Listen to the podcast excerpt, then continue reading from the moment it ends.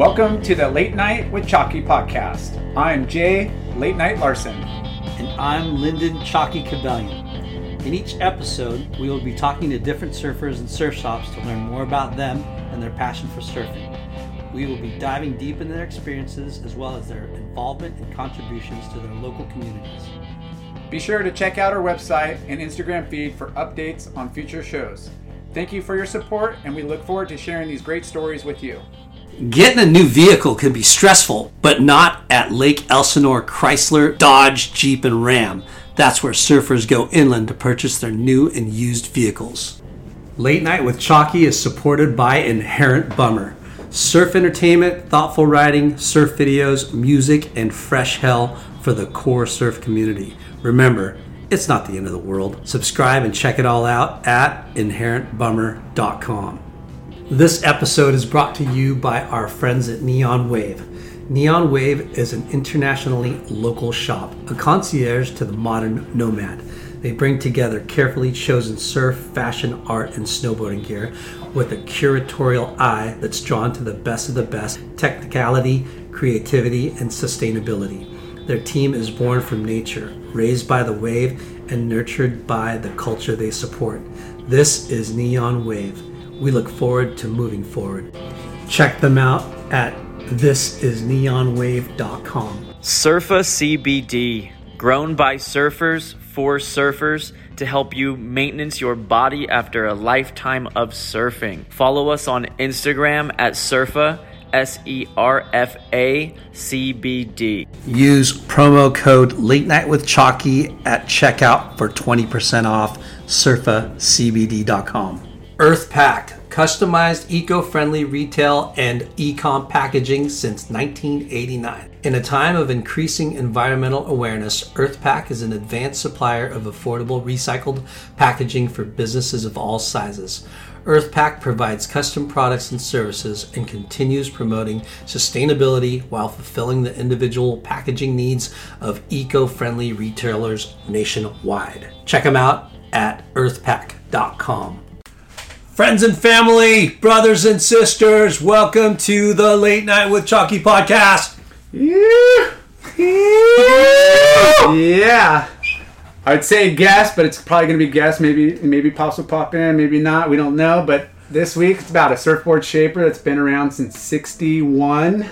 From the early days in Santa Cruz, being an apprentice under Jack O'Neill, shaping under Hobie and Jacobs. It was the North Shore of Oahu where this shaper made his mark, building world class performance shapes, which led to him creating his own board brand label. Later relocating back to California and seeing the need for a surf shop in San Diego, the business expanded into retail. Yeah, Hansen Surfboard. Since the 70s, Yeah, the, family- Megacorp. since the 70s, the family owned and operated surf shop is highly respected, deeply rooted in surf culture, and is continued to provide unparalleled retail experience to all their customers. Located in a 20,000 square foot. Everybody, please. Uh, located in San Diego, continuing the legacy and heritage and the family name, we welcome Josh Hansen. Hansen Surfboards in San Diego. Retail royalty. Retail royalty. Yeah, not quite. No, that, retail that introduction was unbelievable. Don is retail royalty. Hey, Dude, This- you're retail lo- ro- loyalty. You're you got Swamis Keeping the like dream you can look out your window and probably see it like breaking. Like we are. The cinder block cutout window has a sick view of Swan This- Swamis. This building, your location, the name, the history, like we're, we're freaking pumped. Thank you, Josh, for Yeah. sitting down. Thanks for dude. coming and having a chat with us. Yeah. I mean, it's been a long time coming. Um, And I like to say, like, kind of bring up a little bit of like the history. I mean, people know, but holy crap! Like, Yeah. your dad moved to Santa Cruz from South Dakota, moved to Santa Cruz, and was freaking like tight with Jack, that's crazy. like crazy. The most interesting man. Yeah. Yeah, You yeah. like Arr. like literally like yeah like Jack was such a pioneer and then Don got to kind of come and do Ride his the thing coattails under and yeah learn. totally So, so I'm sure your dad's told you the stories, and we definitely want to hear. Um, and hopefully down the line we'll have Don himself on the show. Yeah. But you know, without you can't talk about Hansen's without talking about your dad. for right? sure So Larson just said it, or late I just said it. So he started from, or he was from South Dakota. Yeah.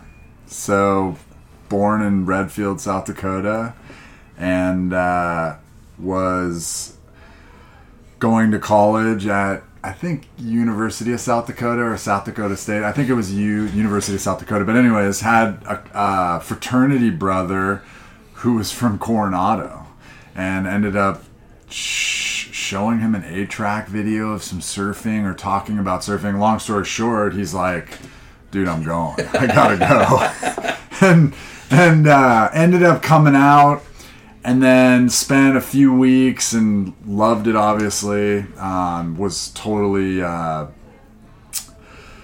connected to the to the ocean to the water and and went back to South Dakota and then basically told his mom and dad my grandparents like "I- I'm going. Yeah, that's and crazy. hitch, and then ended up hitchhiking. Shut the front door. yeah. So wait, he's like 18 or 19 yeah years literally. Yeah. yeah, And, he was going to college yeah and met this guy, Coronado. Came out, got hooked, got addicted. I'm moving to California. and then literally ended up moving out here and you know s- started surfing a little bit and and it's kind of funny because like i- i- in our family and in the business you know honesty integrity Yeah. is obviously really important values that we stand by Yeah. but we do kind of laugh you know it's, he's our dad like you know he's always you got to be honest you got to do this well when he was out here for at least a few months and maybe longer. We've never totally gotten the whole answer. He's going to hate me for saying this, but we laugh about it. He was telling his dad, I'm going to college out here, and his dad was actually sending him some money. We've And heard it what he was, guess what he was doing, dude? Hey. He was living in his van at at Swami's Point. But he hitchhiked out here first. Yeah, yeah, yeah, yeah. He had hitch. Yeah, he had done the full like hitchhike out, and That is so crazy. I- we, we, Back then, though, it was like way easier to do that. Well, it was a, I believe a two lane, you know, north and south Yeah. or whatever, Is that west and east. Yeah, from that went up through Salt Lake City, but now Yeah. there's I think four, four, Yeah. at least four, six lanes, but four I think. But I had- anyways, I have uh, grandparents from South Dakota, and they had a bunch of. That's where a lot of my family was from, even though From they- South- Yeah. Oh, wow. Yeah, they moved out here like probably around the same time, like early. You know. So, what did he strike out to do? As you write your life story, you're far from finished. Are you looking to close the book on your job? Maybe turn a page in your career? Be continued at the Georgetown University School of Continuing Studies. Our professional master's degrees and certificates are designed to meet you where you are and take you where you want to go. At Georgetown SCS, the learning never stops, and neither do you. Write your next chapter. Be continued at scs.georgetown.edu slash podcast. VR training platforms, like the one developed by Fundamental VR and Orbis International, are helping surgeons train over and over before operating on real patients. As you practice each skill, the muscle memory starts to develop. Learn more at meta.com slash metaverse impact. Like, out here.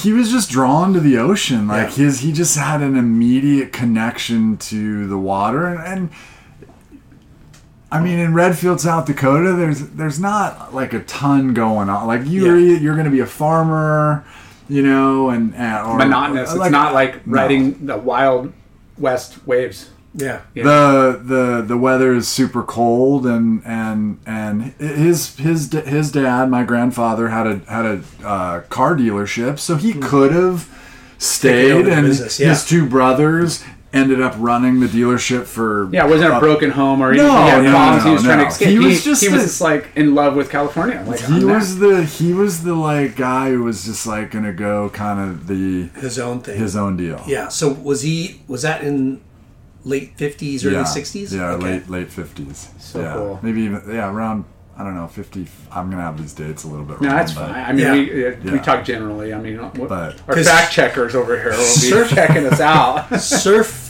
culture was still kind of like small. really small, Right? Like- like there were just were not that many surfers in the area. Yeah. So, I mean, he kind of jokes at times. He's like, Josh, where there'd be a hundred guys at Swami's now, he's like, when I first showed up here, there might not be anybody out there on like a pretty good day. He's like, we'd go somewhere else just for whatever reason. They just, I, I heard you know? people would kind of go find where other people are surfing, so Yeah. somebody to surf with. yeah, Yeah. yeah. Which is like, wait, what? I mean, he always joke like we'd have, you know, like the surf community was such a small, tight. It was just a small group of guys, like from you know down south all the way to North County, and you know, like when there'd be a party, you know, it'd be like every surfer from like yeah. down south would come up, and you know, there just wasn't there just wasn't a lot of Yeah. a lot of surfers back then. Yeah. I, I It can was only just the imagine. beginning. And it, it's funny, you know, we, we had um, Val, Val Surf, Mark, and, and Wally and um, Brandon. Brandon Yeah. um, a while back, and and you know, same thing. It's probably the same kind of time frame when your dad was out here and Wally was getting into it too. Dude, yeah, you know, were- and it's like try to think back of what this place looked like back in the day, and you know the surf scene, culture, whatever. Um, L.A. You know, come to find out, it's like the South Bay was a hotbed for surfing. You know, which was kind of new to me, new to us. You know that that there's a lot of shapers coming out of the South Bay because you know us growing up, it's always Orange County. Like Orange County is the hub of the mecca of surfing. but- Sure. But, back then, like no, it's like South Bay. You know, Bing and Hap Jacobs and Oh yeah. Dick uh, Brewer, not Dick Brewer. What's that other guy's name? Dewey Weber. Sorry. Joey Weber. Yeah, so there's like a ton Takayama. of, you know, historical, you know, icons of our industry. Well, Don has lots of awesome stories Yeah. that you guys should yeah. get him in the room to chat about with for all sure, the guys. for sure. So he he moved here, and what did he do? Like, I mean, literally in that in the beginning, he he like surfed, lived in a school. va- like in a van, and like quote unquote was going to school, and dad was sending him some checks, and then eventually the word got out, and his my grandpa was like, "All right, yeah, you know, enough's enough," and that- that's kind of when he started like working, started to learn to shape. He was also they were like living off the land, like he was lobster diving, Yeah. you know, and Yeah, ah, were yeah, huge and every- not all of it, like, Yeah, for sure. free. They were, yeah. So it was that he just uh, living day by day. yeah. Who who was he hanging out with, and who did he start learning shaping from? So he, so he he he was just down here s- starting to surf. Um, he had stepped on a stingray Oh wow, and had walked up the beach and a guy named Bob Driver um, had uh, and Don at that point had already I'm getting my stories a little bit mixed up but he had already done some surfing I think he actually ended up just somehow connecting with Jack O'Neill No way. and In had no yeah and Jack was the one who had originally kind of like Took said hey yeah and as Yeah. Don says, like back then it wasn't like, hey, you're gonna. I mean, you are gonna be an apprentice or whatever. But it, Yeah. back then it was like, Just here's a blank, Yeah. and here's a planer, and here's the room. yeah, Go to town. yeah, Yeah. learn it. yeah. And he's like a pretty. Don was always such a like a craftsman. Like I'm. Like it's Yeah. funny that like I'm his son because I'm not like really a, a, a craftsman, but But I think they were they were not forced into doing it, but it was like it's so easily like you know available to go. You know, for us to go, we'd have to like you know how hard it'd be to go find a shaper or a shaping bay or buy a blank. Like th- you know, Yeah. back then it was like everybody was doing their own stuff anyways. DIY, you know, DIY or whatever. You Yeah. know, they were. he had been super- I'm, I'm kind of going jumping around a little bit but the reason he ended up in santa cruz too was he actually ended up in the army for a couple of years Oh wow, yeah as a typist in the army gonna say so that he was up era- at fort uh, fort uh, whatever the i'm forgetting the name up there but anyway so like on the weekends they would go and surf and that was kind of where he ended up connecting with with jack that's crazy. and so then he then he started learning up there and then ended up coming back down here and then was like doing like this back and forth for a little bit and then decided it didn't take him too long when he, he kind of was like look i think i can kind of do this on my own Yeah. and I, I don't even think that I think it they kind of joke about how like Jack was a little bit like bummed that he was like going to go do it on his own. Yeah. He actually I think even for a while there was going back and forth. Hey- so he'd do some shaping down here and then he would go up there and you know that was obviously after he'd gotten out of the army but but uh so he yeah so he he he he he kind of learned that way. Then he ended ended up in Hawaii and and spent a year on the North Shore Yeah. in Wow. 1961, and that's when technically Hansen surfboards started. Okay. So he was over there for one winter, and that was actually he was on you know the really famous uh, Greg Noll picture of him Yeah. standing at Pipe. Yeah. Don was on the beach. Shut the front door. Yeah.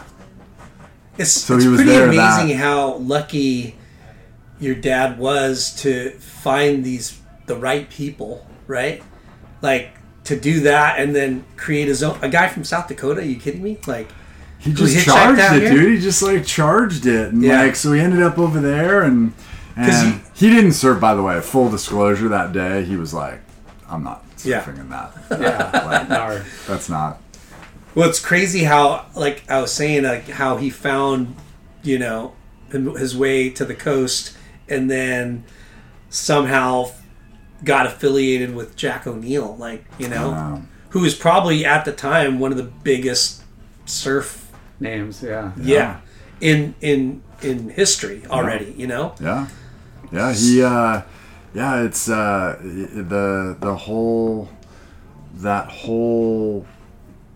It was just such a small community. Yeah. I think so. Yeah. It was just like, you know, if a guy was hungry and wanted to work, and you know, and I think my dad was always more of focused on the kind of entrepreneurial side. Like, Yeah. I mean, he was a. He's definitely not a guy who was ever afraid you know, and as we can go on, he did a lot of other things, but but but he was always really driven to like actually, like you say, how did he like make a living? Like Yeah, he yeah. like eventually got to a place where he did want to like go to work and Yeah. and you know. so he sh- he, you said he started shaping in 1961. So that was technically yeah when he shaped a few boards in, in Hawaii under like his own Hansen label, and then came back um, to the mainland, and then and then that's um, when he started the little shop down in Cardiff.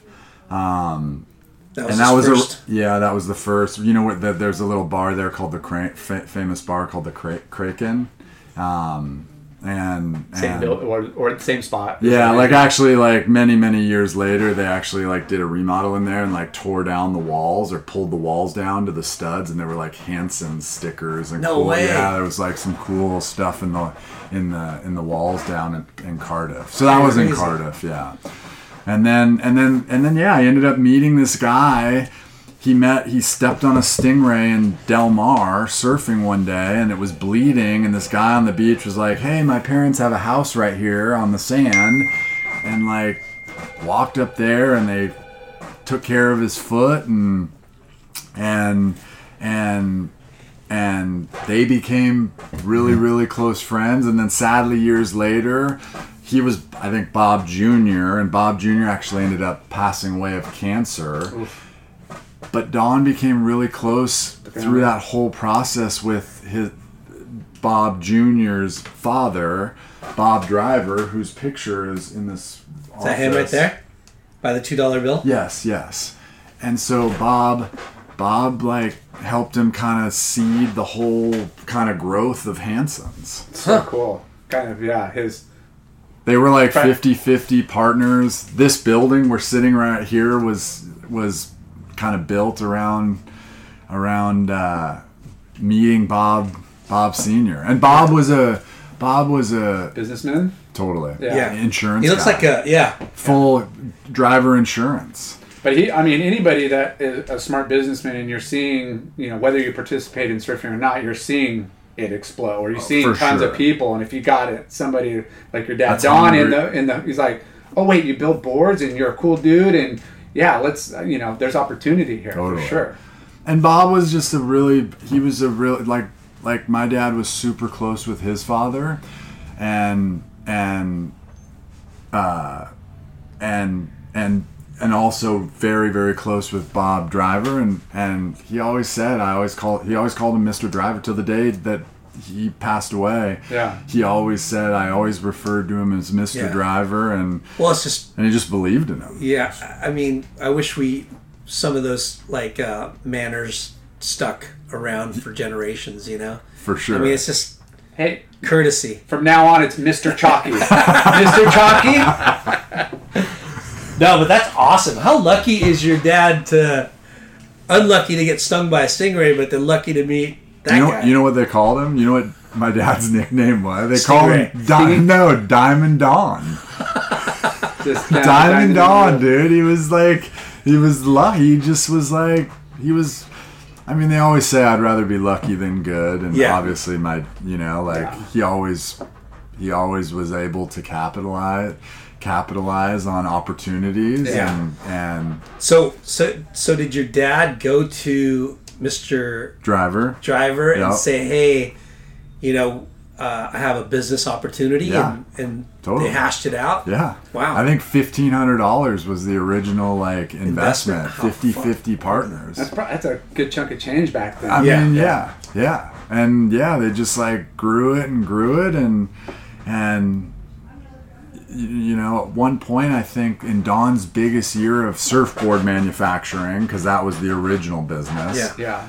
making uh, boards, making and boards, factories. They had a retail space, but it was all it was surfboards. Yeah. they did six thousand surfboards one year. Wow. That's incredible. You know, like in the And he middle middle to late sixties. Yeah. And he probably When it was had all first, first choice of O'Neill Rubber as being like a premier dealer down here. Yeah. Did he sell Yeah. wetsuits? He did. Eve- Yeah, yeah, he yeah. did eventually.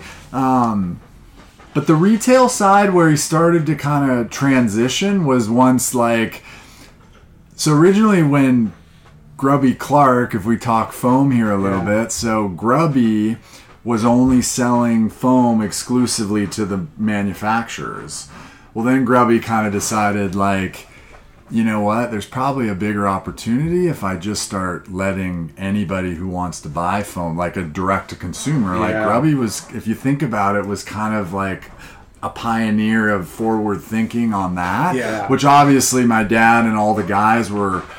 That was disruptive to say the least Yeah, sure. because now anybody could go. So that was kind of the whole beginning of the garage shaper Yeah. and then shortboards and and obviously as Hans the Hansen brand was a longboard brand and so inevitably like there were problems in that business Yeah. over the next handful of years um, It's it's crazy to think uh, how small of an industry it was. You know, like yeah just the up and down the coast, and you have a guy like Grubby Clark, right, who's an integral part of the culture mean, like- of the industry. You know, and he was the source like that was he, Yeah.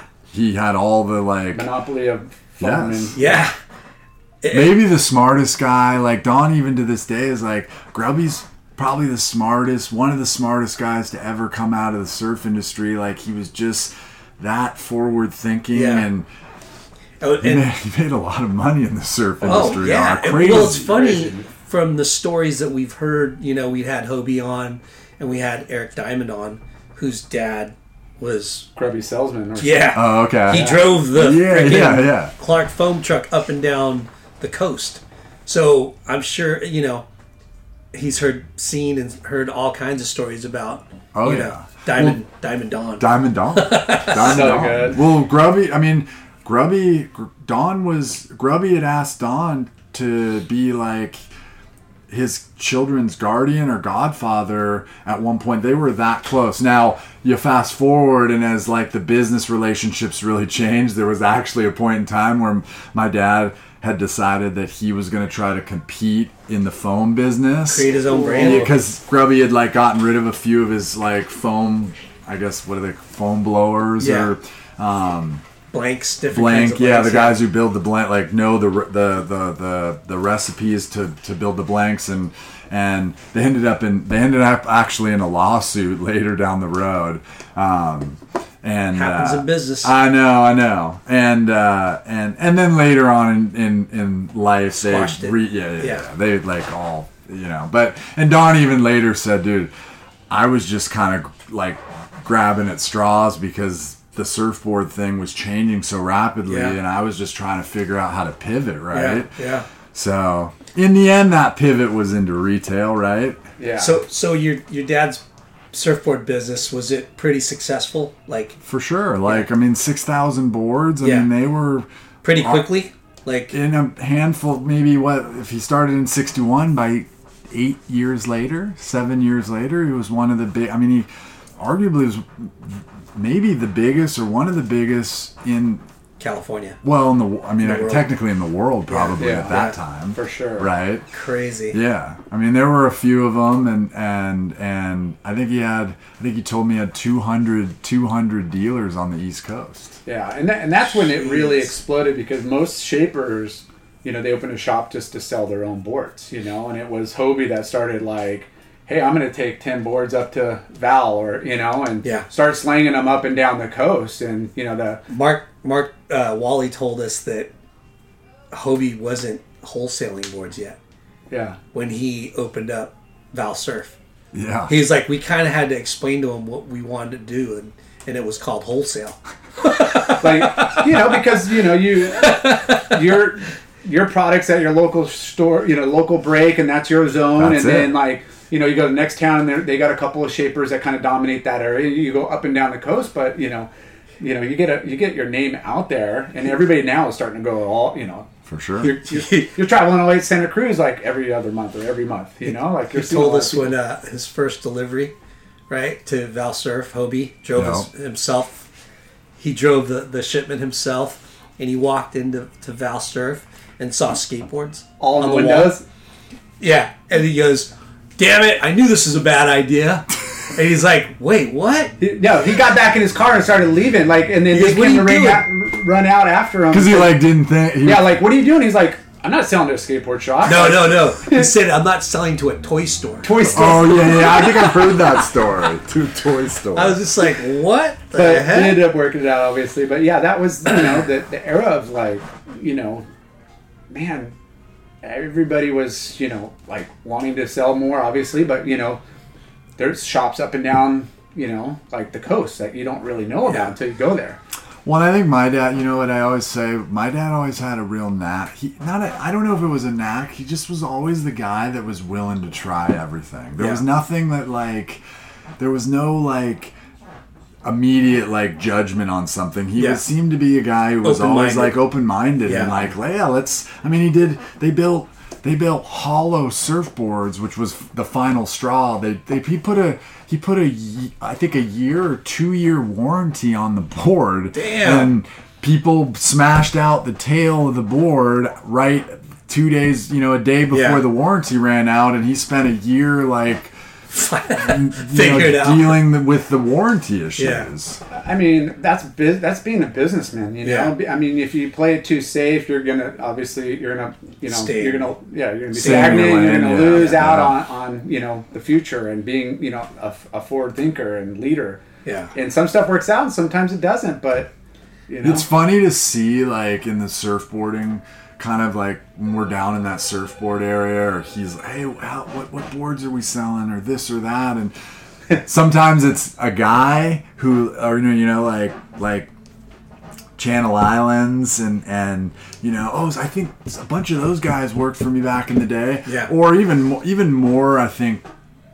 the thing that, that always is interesting is like sandwich epoxy surfboards mm. and you know showing him that and like how it kind of exploded you know whatever 10 years ago or 20 whenever Yeah. it kind of came out the whole Surftech and Yeah. and boardworks and don's like dude we were trying to do all this stuff like Way back then. yeah like in the early 70s Yeah. Yeah. he goes i just didn't we we, we didn't have the, the technology wasn't there the materials like it just wasn't ready but they were like Yeah. that wasn't like all like he's like we were like shaping machines he's like dude i was i had the one of the first shaping machines i had like he has we have pictures of a guy Yeah. ru- like with a shaping machine It's, Yeah. it's crazy because we, we kind of talk about how history repeats itself. And, you know, there's new ideas and concepts, but somebody thought of it, you know. a long time a long ago time ago. but like it just didn't timing is Timing everything was off, yeah yeah, um, and like looking back at that, you know, when your dad first started in the '60s, you know, surfing was on the come up, right? Like, Yeah. and it wasn't because of contests; it was because of Hollywood, Mm-hmm. right? Like Hollywood with the all the Gidget, beach blanket bingo.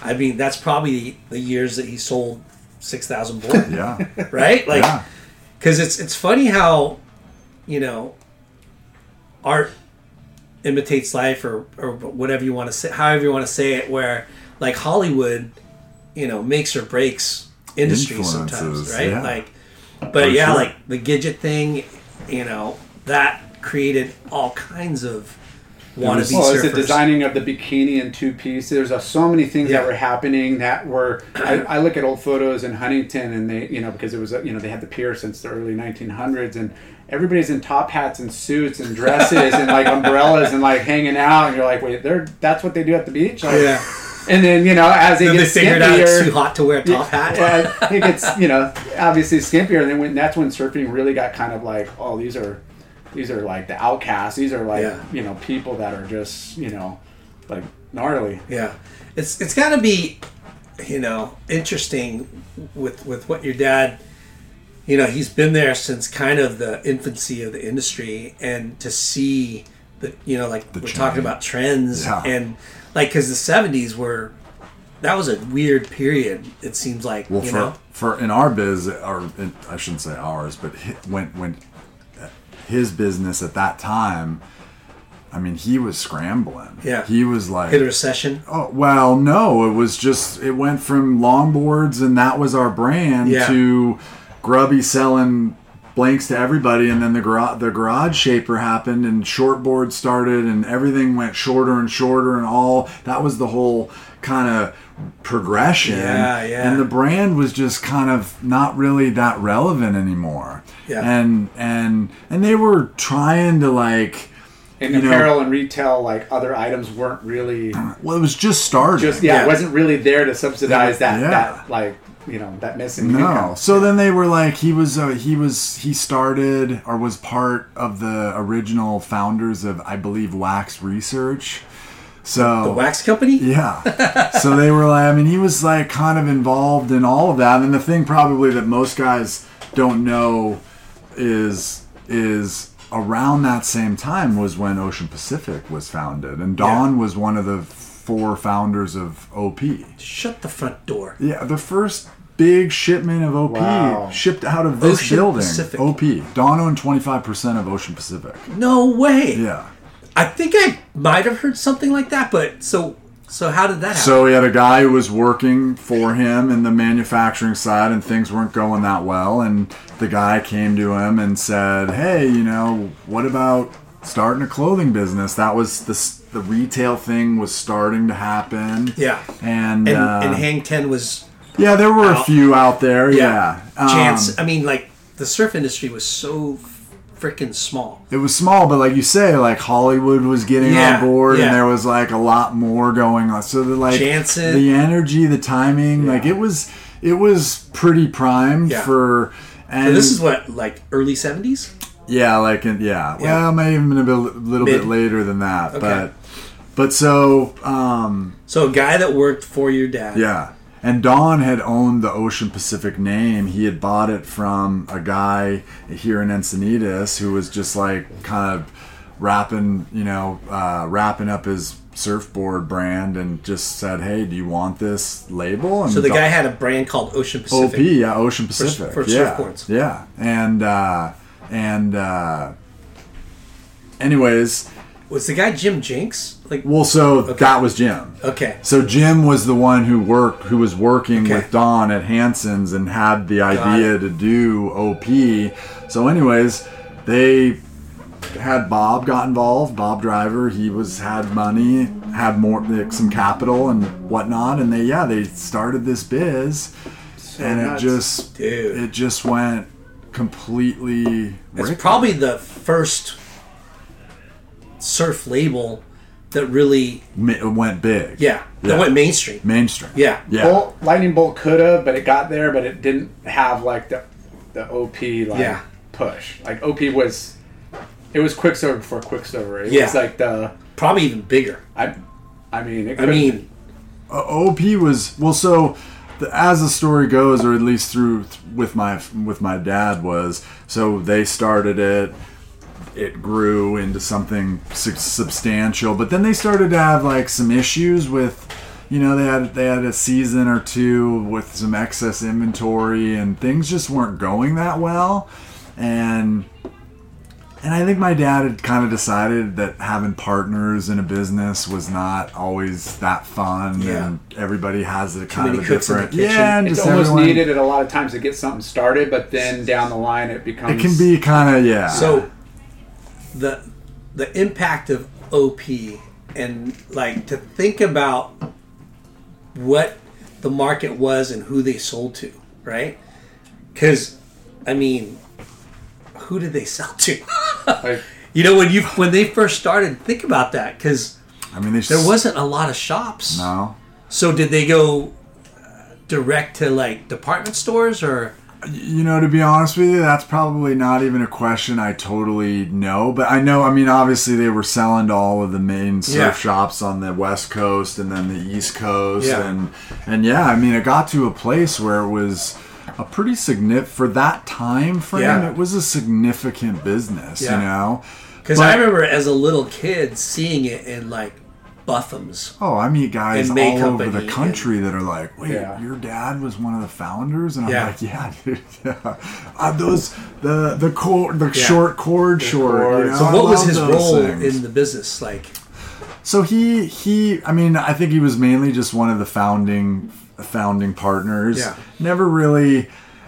He never really took on. I think Jim actually ran the business. Yeah. He was t- the president or CEO. Um, Don was still running Hansen's at the Yeah. time, so he kind of kept. But that as a- legitimizes who's behind it too. When you have a front Oh, yeah. man or a name associated, like you Yeah. know, like yeah, Yeah. Don Hansen's our like you know partner. And then Bob was involved. Bob was involved, Yeah. so they were ca- well. But as far as like getting people on board up and down the coast and stuff. Oh, like, yeah, yeah, oh, you're yeah. behind Yeah, it. yeah, yeah. You know, Yeah, like yeah, marketing. yeah, like he's a yeah. front man. Yeah, oh, yeah. it's, it's really interesting that your dad was part of one of the first brands in in surf industry. I mean, Yeah. it's crazy to learn and think about that, right? Because like, A lot of people don't know that because Yeah. he owned Hansen's, and I think just and Jim was a bit more the face to the Yeah. to the brand, and and uh, and but yeah, Don was Don was Don was right there through most of the the good times, and then part of the bad times.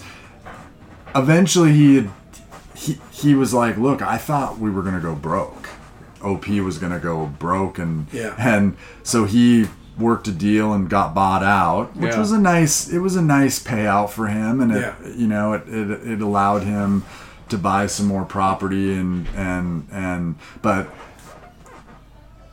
I mean and he doesn't have any regrets although I always ask him I go dude it had to kind of be painful but he was completely wrong Yeah. those guys decided to license the brand which Don knew they were going to take it that direction Yeah. but licensing a brand was very like new it was a, sure. a new idea well it just took off like wire wild it? Yeah. I mean and they made Yeah, it, you- it went really really big Yeah. Yeah, you went you went from just a small mom and pop brand that was a you know A nice brand, people- yeah. But, but to people that like know how to scale things and do like things Yeah. in, In a- in on a way, distribution yeah. and categories and So the money, like, so that like we laugh, laugh, like Don got a nice chunk. The guys who owned the same or even less um, shares in OP were making three times that every year for years. yeah, you know, and eventually like that whole But it all program works itself out. you well, know, yeah, like yeah, I mean, yeah, yeah, yeah. Yeah. He doesn't have any regrets. no, he did. But it's just fascinating how like that, you know, like tie of you know, you know, Mister uh, Driver and your dad and just you know Jenks. that yeah having OP down the street like the label or whatever and totally. it's just nuts. What a trip. right? Well, and uh, here's another kind of funny kind of that bolts into that same thing. So, a little bit later on, as as the retail thing um, kind of started to hit a plateau and things were kind of so so, and Don was kind of looking for the next thing to kind of like add a little bit of energy back to the retail side of Hansen's. he he decided one year as skiing and snow started to kind of well really it was just skiing at that time Yeah. started to come become popular he went out and bought a ton of ski stuff he th- you know it was like look i thought it would be a great like winter time Yeah. like supplement to the For summer sure, biz because it was pretty slow Make and, a different draw. yeah and went out and kind of doubled down and bought like a bunch of snow gear which Cha-ching. Mr. Drive, Mr. Driver came in and was like, "What? What did you just spend all this money on?" And and and Don's like, "Ski, it's going to be huge." Yeah. Don, he's like, "I didn't know, but I kind of I was going to take the chance."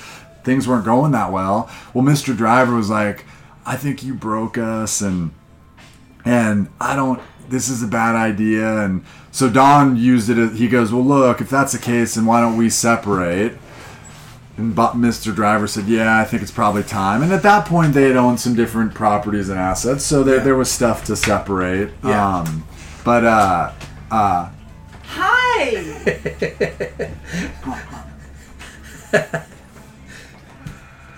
Come in and introduce yourself. yeah, now. mom, You're- you're, you're- here. You're on the show now. Mrs. We're on Hansen. the pod, Mrs. Hansen. my Nice mother. to meet you. Mom? nice to meet you. I'm sorry. I had no idea. I was, I'm so sorry. We're in a No, board- we're in a it's board part of meeting. the There you go. Well, enjoy. it's part of the show's charm. The family. Yeah. Okay, I'm part of the Send family. Dad in if he's Well, around. he's washing the car, so Okay, he just left. all right. But great to meet you. Yeah, you too. Have a good time. That was awesome.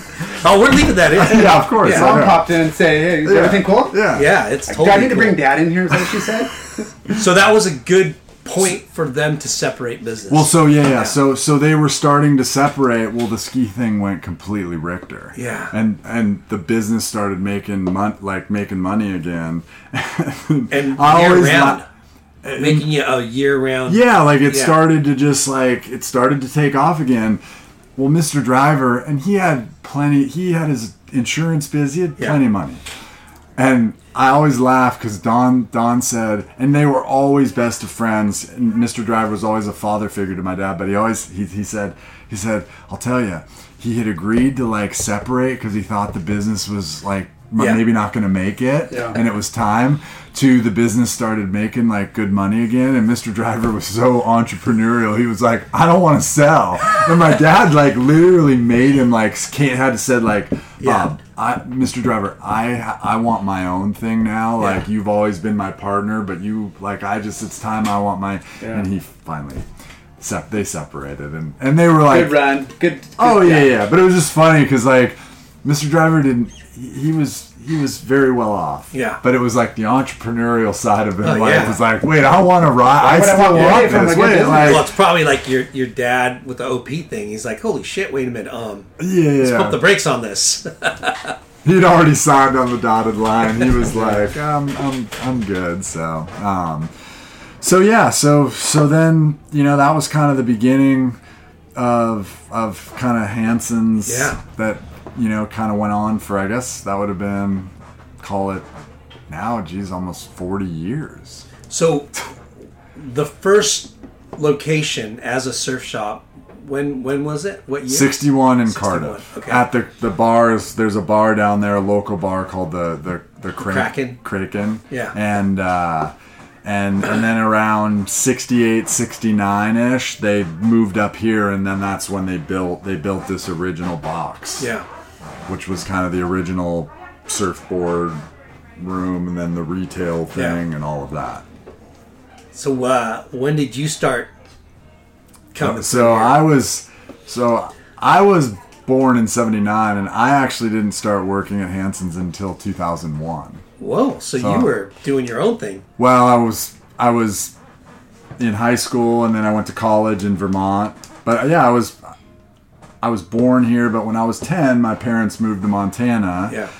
My dad and and and my mom, mainly my dad. Although my mom was like, "Yeah, let's do it. It'll be great to raise Josh in the mountains." And my dad loved the horses and you know, we were cha- talking Yeah. before we went on about how so many of the surf guys decided there, to yeah. go to To the mountains. to the mountains. But yeah. that's your dad's childhood, like upbringing. Anyways, is that kind of mountain life, or you know? yeah, for sure. Is there mountains in South Dakota? Well, I don't mean mountains, but you know, like not not the coast, not the coast. Somewhere, that, you know. Yeah. So did when you were you were born in Encinitas? yeah. Okay. And did you get into surfing at an early age? No, no, I actually very. I mean, a, a tiny bit, but but mainly, I mean, I was ten when we moved, so Yeah. it wasn't like at the beach every day. I mean, we I was at the beach some, but no, I didn't really surf until I got back from college. We'd come out a little bit during college. I came out like for a few spring breaks and was like very much again like drawn to the beach and Yeah. and and started surfing. And then when I when I finally moved out here and worked, started working, Yeah. 2001, then I surfed every day for years. Yeah. What did you do in Montana? Did you were you in sports or? So play. So I, s- I ski raced. Yeah. So I was a ski racer. Was kind of my main. I went to I went to a ski academy out in Oregon, Mount Hood, um, Yeah. and then played golf in the summer. So I always tell guys like I, I can surf, but I'm way more efficient at skiing Yeah. and Yeah.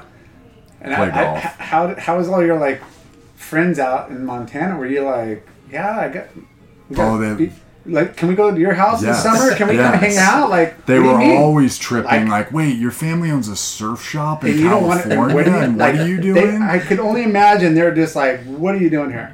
tripping. Always, like that was always like kind of a Yeah. like head. well, what about you? Like, you know, you could live in California or you could live in you know, it's interesting. I I was always I was I was kind of driven to like I I just I love the ocean, but I also like the mountains are magical. Yeah, it's yeah. like it's like me and Casey Curtis. Like Casey's like, dude, I love to surf, but I'll tell you, like, I so love the Being mountains, the- and yeah. it's just a it's just a pretty awesome place, especially if you like to hunt and fish Yeah. and do all the outdoor stuff like That that. that would be a trip to be like, you know, you, you grew up in, in the surf culture from you know from you were born till you were ten, right? Like, Which you kind of don't remember that. Yeah, I mean, I do. Like much, you kind of yeah. remember. You kind of every. I mean, all. The, it's funny. A lot of the people when I was that age still work here. You know, like Yeah. So they're like, I remember when you were just a little baby, or like the guys who like built the buildings. They're like used to follow us around and like ask us all these Yeah. stupid questions when you were like eight and like follow us around. Yeah. It was yeah. So.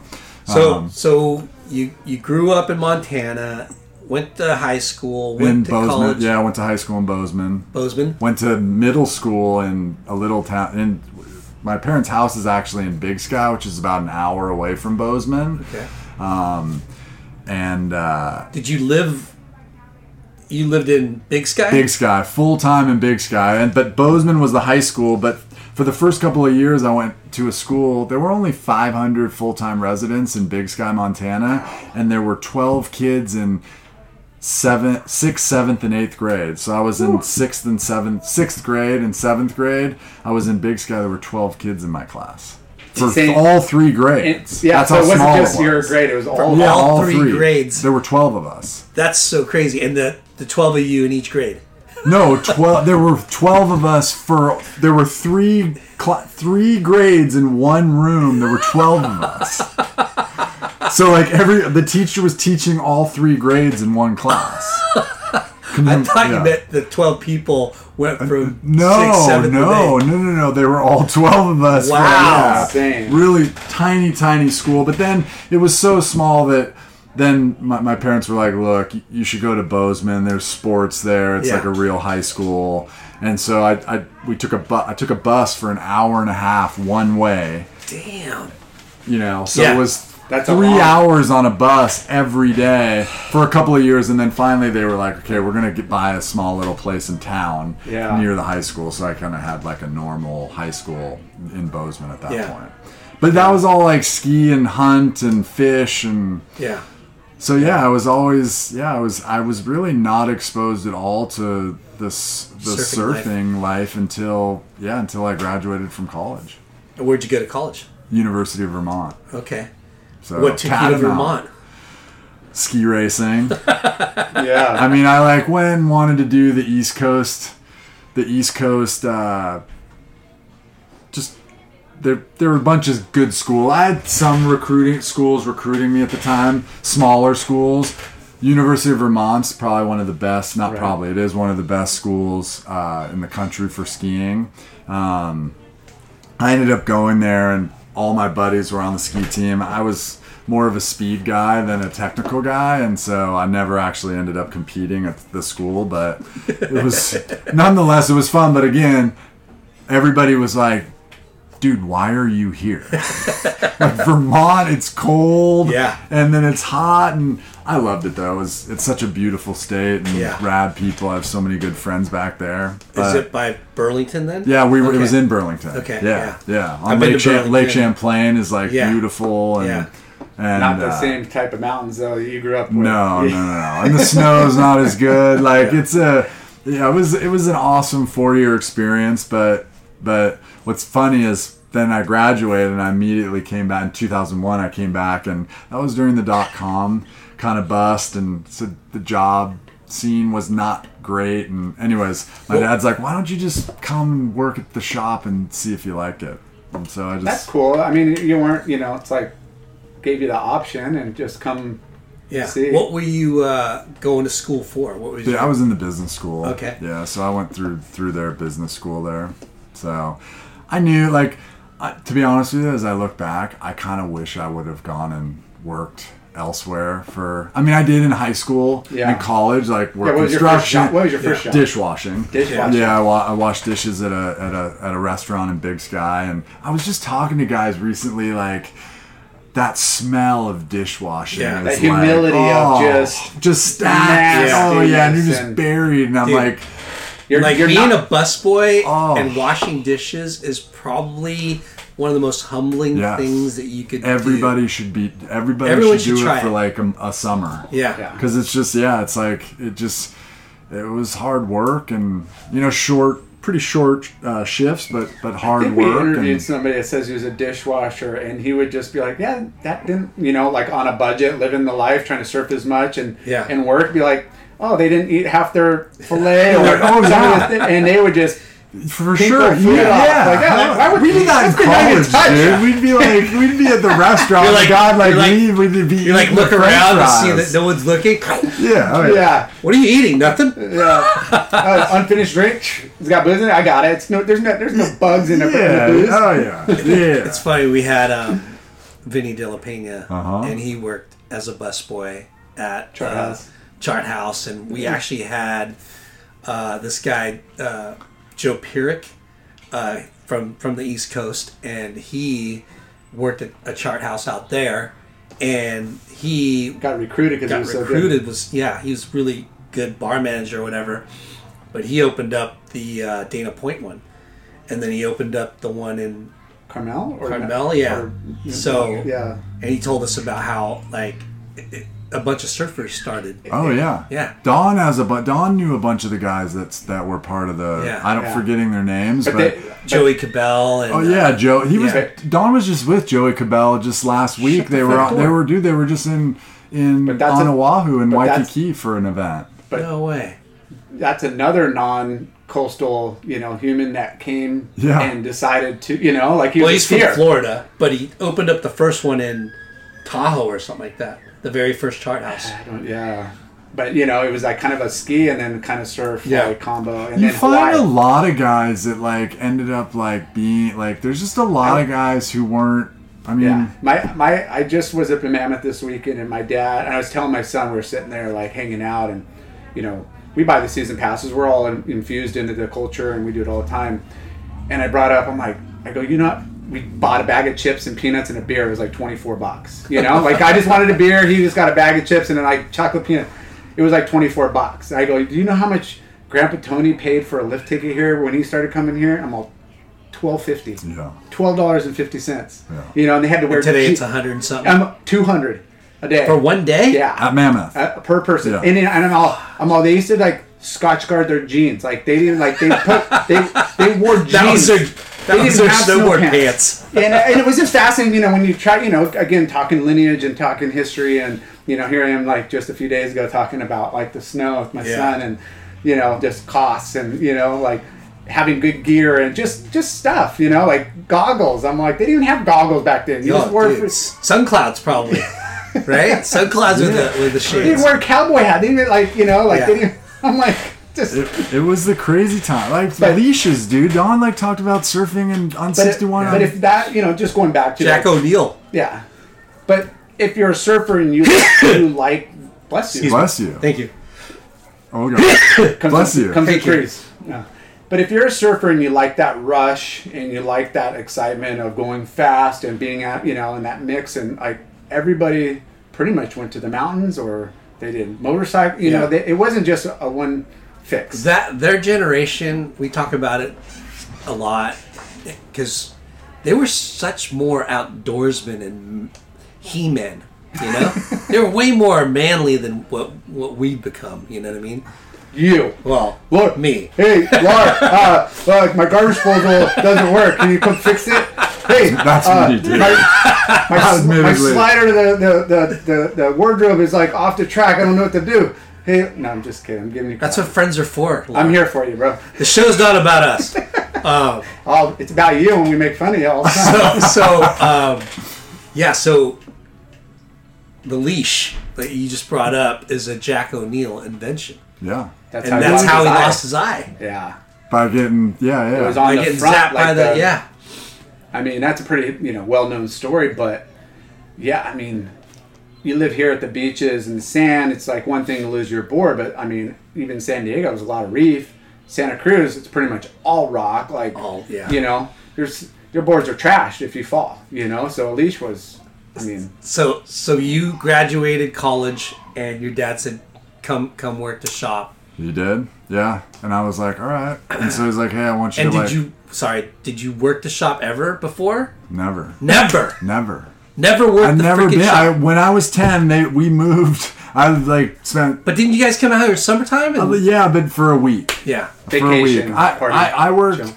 in Montana. I worked construction. I built. I worked for a construction company for most of high school, and then a maybe in my freshman year of college. I then I had another buddy who was working for an excavation company, and and his our his boss, who's a really good friend of ours, was just. A fun, uh, you know, you get those fun guys, Fun fun, bosses. bosses. that are like, Yeah. work it's about hard, like hard.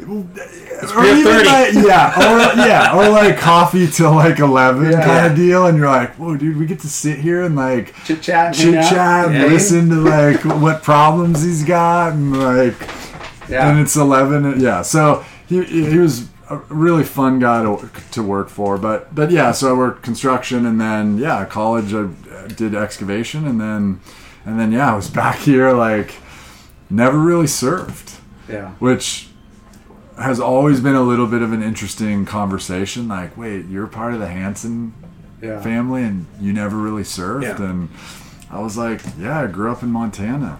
It's surprising that you know, with the roots out there, they never thought about opening a, you know, Ski snow store or ski store. You know, since you, Don was always very like just one store, one location. I'm Yeah. gonna focus on this, make Yeah. it as good. And he had a store down on Marina Boulevard for like one year. What is it? I mean, back then, like 20 years ago, it was maybe 20, 30 minute drive, 20 minute drive, maybe. This Yeah. traffic wasn't nearly as bad. He's like, dude, I hated it. that was back then. dude yes he was like i was in that store like maybe once a week and he's just like i just felt like Shut her down. yeah he just was like if i'm not gonna spend any time in there and like i just didn't like try you know it just didn't feel right so, So That's kind of how I feel in the rep game. I love being a rep. driver. all the traffic these days versus Oh, 10 or 20 years ago. yeah, it's like so, so, So gnarly. gnarly. Like people, I thought California was overpriced and people hated it and the politics. Like you can move, you can go back, leave. No, I'm just kidding. So, But that's funny. 20 minute how, drive is who too ran far. the shop when when you guys lived in um, Montana? Well, so Don would come down once a month, um, and Ken Rogers, Julie King, La Tesseri, who are they're all three still working here, Yeah. and and they were kind of the three that ran the the store. That's so crazy. Yeah, and it just and you know what's funny is is my dad was really really concerned about leaving. And he and my mom was like, but he wanted to go. He kind of loved it up there. They were at the time they were building a house up there, and and my mom just said like, look, we'll go. If it works out, great. If it doesn't, we'll just come home. like it's not Pretty that simple. You know, it's like pretty. But my dad was just very constant, totally like Yeah, how it's it gonna felt. crumble Yeah. the minute I leave. But Yeah, like, yeah. and uh, and he's like, shit. The the minute I like got up there, and the La and Julie and Ken and and Michael Burns was a manager here for a long time, and and they just ran it, and it just Yeah. they just killed it. It Yeah. was just it just continued to. I mean, just, that just goes to show that, you know, hiring, you know, The right the Good right people, people, yeah. but Yeah. treating them right, giving them opportunity to, to, to grow, and this is part of, you know, a family to own to be part, you know, yeah. like to own their whole You know, deal and not. and that, yeah. you know, that's where you're going to uh, get, you know, good quality people and passionate, and you know, treat it like it's their own, you know, Yeah. and you know, this is their their livelihood. we've been really, really incredibly blessed with pete like Yeah. The right people. really good Yeah. people that just work so hard and they're all like family now and not, now what's kind of like scary and exciting and you know and and a transition which is never easy is that a, a lot of them are now starting to kind of like talk about their you know Future. retirement and Yeah. exit strategies and that whole transition which is which is which is an interesting journey right Yeah, yeah. it's never it's not always that easy No. Okay, you five days a week, just come in four, okay, and then like next year, come, you know, coming through. Just scale back. Just don't quit on us. Like you know, we can't replace you know some of these people. Well, I we can, so, but so I it's Ken Rogers who's was our f- floor general manager and for a long buyer. He does a lot of buying and stuff. He came in. I don't know. It's a few years ago now, and he goes. He goes, Josh. I'm, I'm gonna I'm gonna give up some responsibility, and I'm I'm gonna cut back my hours. And, and oh, by the way, here's kind of what I think you should pay me, which I was like, wow he's uh, you know i mean i knew he's that guy he's like i don't know if you've ever worked with ken but he's very haven't, but I know calculated he he's is, yeah. was in the navy he's an air traffic controller so Wow. yeah yeah so he's very he's very uh Calculated. organized and calculated Yeah. and looking ahead but anyways the, the the funny part of the story was he go i go well how many hours are you thinking you're gonna work and he goes well 40 hours it was literally the conversation that was like his like i'm scaling it back Yeah. and i'm gonna work 40 hour weeks it's just that you know Because and retail is a it can grind. be a grind Yeah. for sure Yeah. yeah And you're Ken- working, I mean, when you love the business and you feel part of it, you're going to work 60 plus hours. for sure You know, like For that's sure. what happens.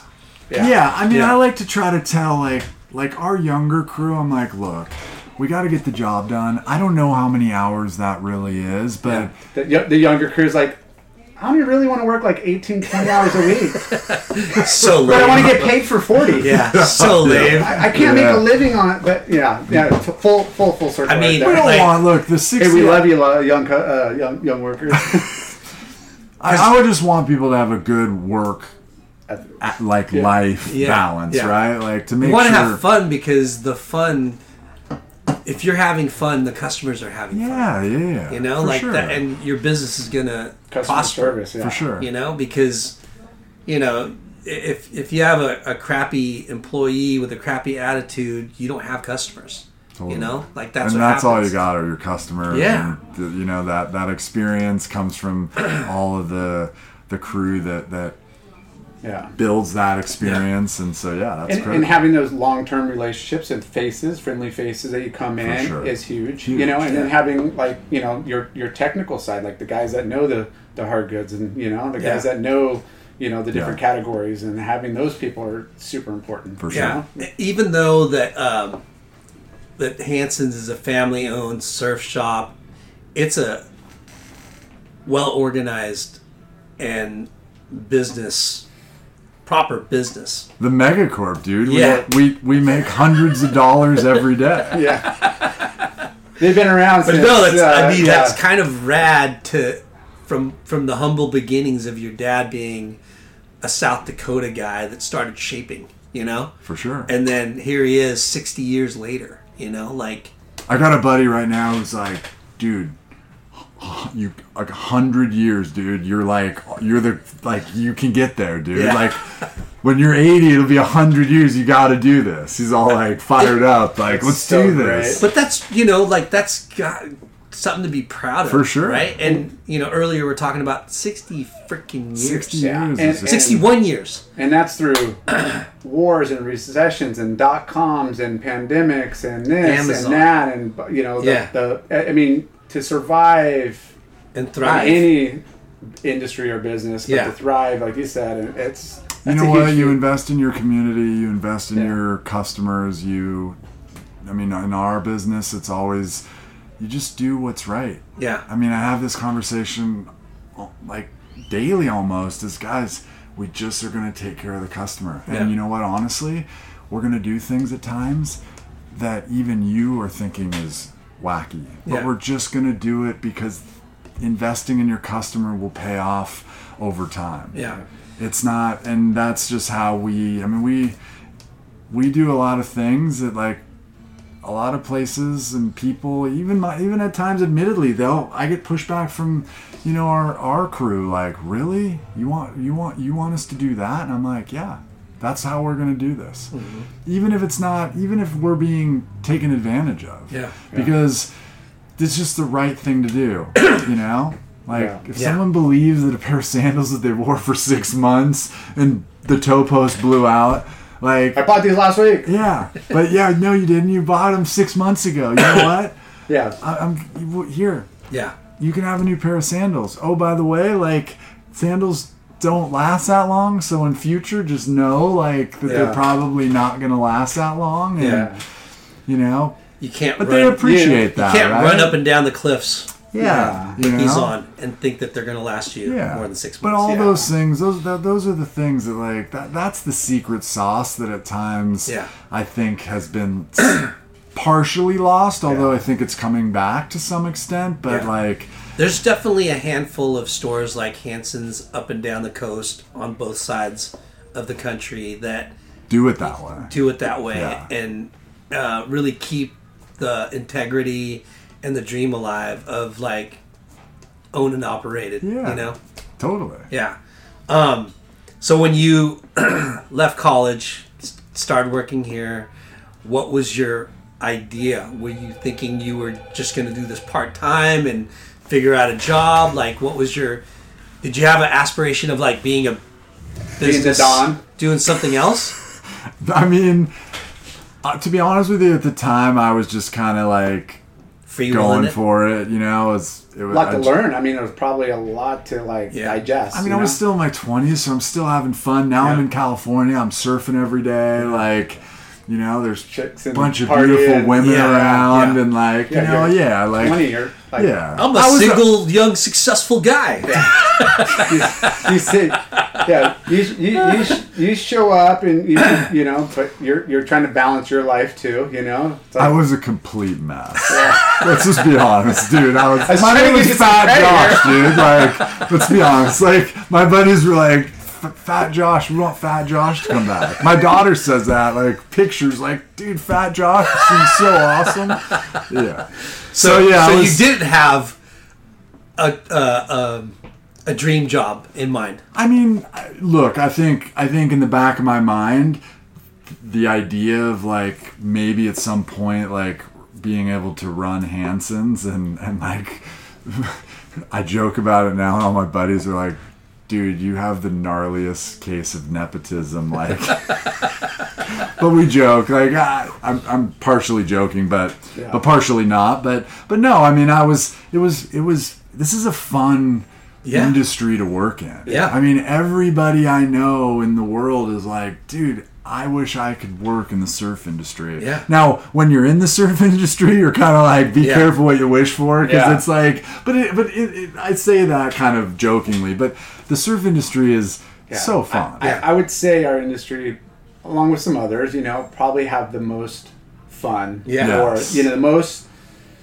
You know, they're edgy. We're laid back, but yet you know we're progressive. But yet, you know, there's just like there's so much dynamic within like the culture. You Well, know, there's like you got so much professionalism, and you got this, but people are like, We, Hey, It's you, got it's char- you, get ca- you got characters. Characters, You got like you know, and like we were blessed to like, Like- be th- have twenty or twenty or thirty years of growth where like the everybody was able to like make a nice living and and and just lots of Yeah. color. yeah. It's a But you came in colorful crew. yeah, color. You came in 2001. 2001. Probably one of the hardest years to come into business. It wa- well, yeah, I mean, and that was there was like, yeah, no, there weren't a lot of jobs, and at one point there was a little bit of this idea, like maybe you should go work, like try to get a job on Wall Street, and I, my grades weren't that. I mean, I wasn't like, I mean, like I said, I was a bit of a mess. I was just like kind Yeah. of, you know, having Yeah. fun, surfing. Start like I got the surfing bug Yeah.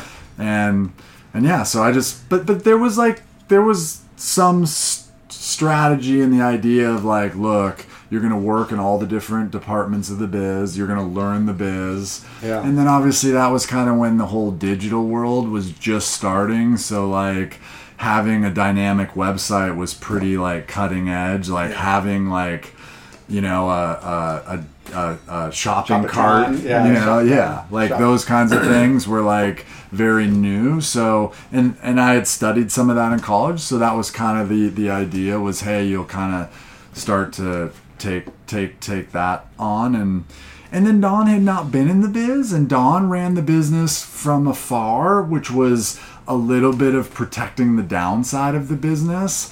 Um, you know, really, really like making sure that our buyers were really conservative with what they bought and how much they bought, Yeah. and and and when you're running a business from afar and you're not On in it day to day, sometimes you don't totally appreciate Yeah. or understand kind of like What people are doing. well and, Yeah. and and in our case i think like like the the the real potential of, of the business right like yeah. Don had gotten to a place where he was very comfortable and he wanted to go raise his me and and be with his family in Montana and so things were really good and the business was continuing to grow every year and being run amazingly but there was I think the location, the brand, the the the footprint of how big of a store we are and, and has had a lot more potential, you know. Um, and a lot of that was just simply like you know understanding a little bit more taking more risk with brands Yeah. understanding the kind of like where Yeah. these brands how much potential the brands had or Yeah. how much business the brands were doing and what was really out there yeah. Yeah, I mean, there's there's one thing to have good people, you know, and you you give them budgets and you give them a goal, but they can't take that responsibility of stepping out of the box or or taking a risk on your behalf. for right? sure. And So Don was kind of- very like yes, and Don really was mm-hmm. like, look, you know, if if you know, and there and that, and that's what's made all of our upper brass so.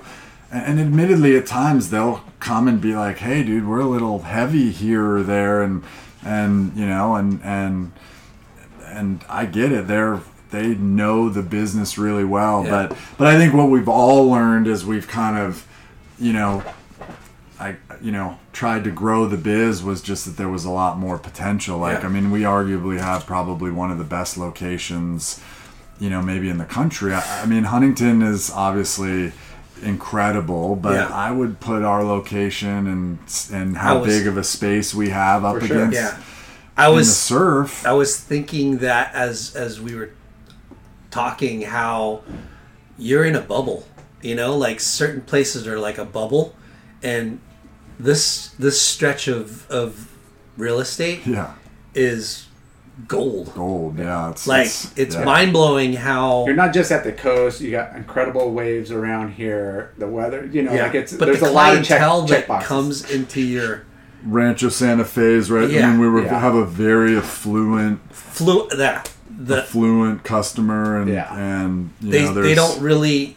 You, you guys are lucky because the the prices aren't too crazy. Yeah. You know, Yeah. for for your clientele. Yeah, yeah, yeah, which yeah, is yeah. ridiculous. Yeah. Like in Huntington, we get a, a mixed bag of, of Well, you get a lot of young, a lot of young Yeah. people. A lot of yeah. There's just a lot of You get a lot of riffraff. You, you don't have the disposable income is just not, Not the same. Not the same. Yeah. And we've been and and that's I think pe- part of it. And then and then I think you add on the fact that like Encinitas is really like, I mean I think.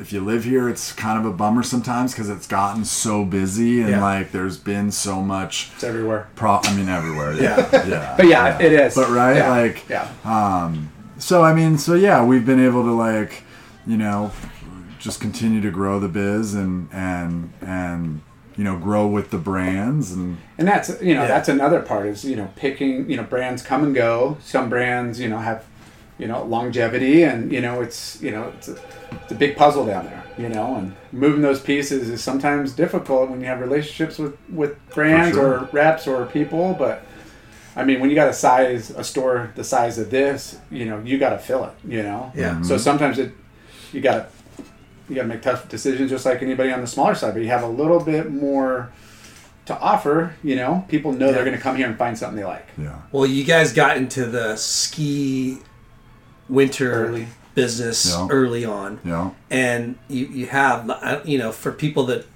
haven't been here, um, you have a like a Ski What do you have back there? so magic carpet magic carpet ski school. It's a rotating carpet that Yeah. you can like actually learn to ski and snowboard, and it's it's interesting. Like if you go out there and look at it, it it, it looks a little bit, ho- I guess, hokey. yeah it's honestly the most incredible like preseason warm up if you're a good skier to kind of get your ski legs under Back, you before you go to the mountain.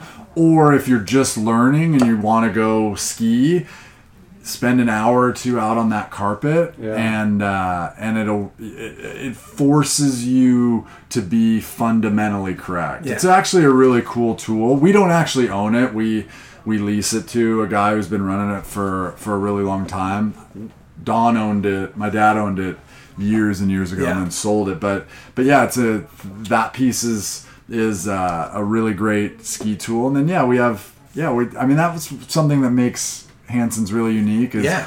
we're one of very few if not uh, i'm sure there's a few other ones out there but there aren't a lot of retailers that do surf ski and snow. Yeah. This you know like a lot of surf and snow. Yeah. Snowboard but not ski right? Yeah.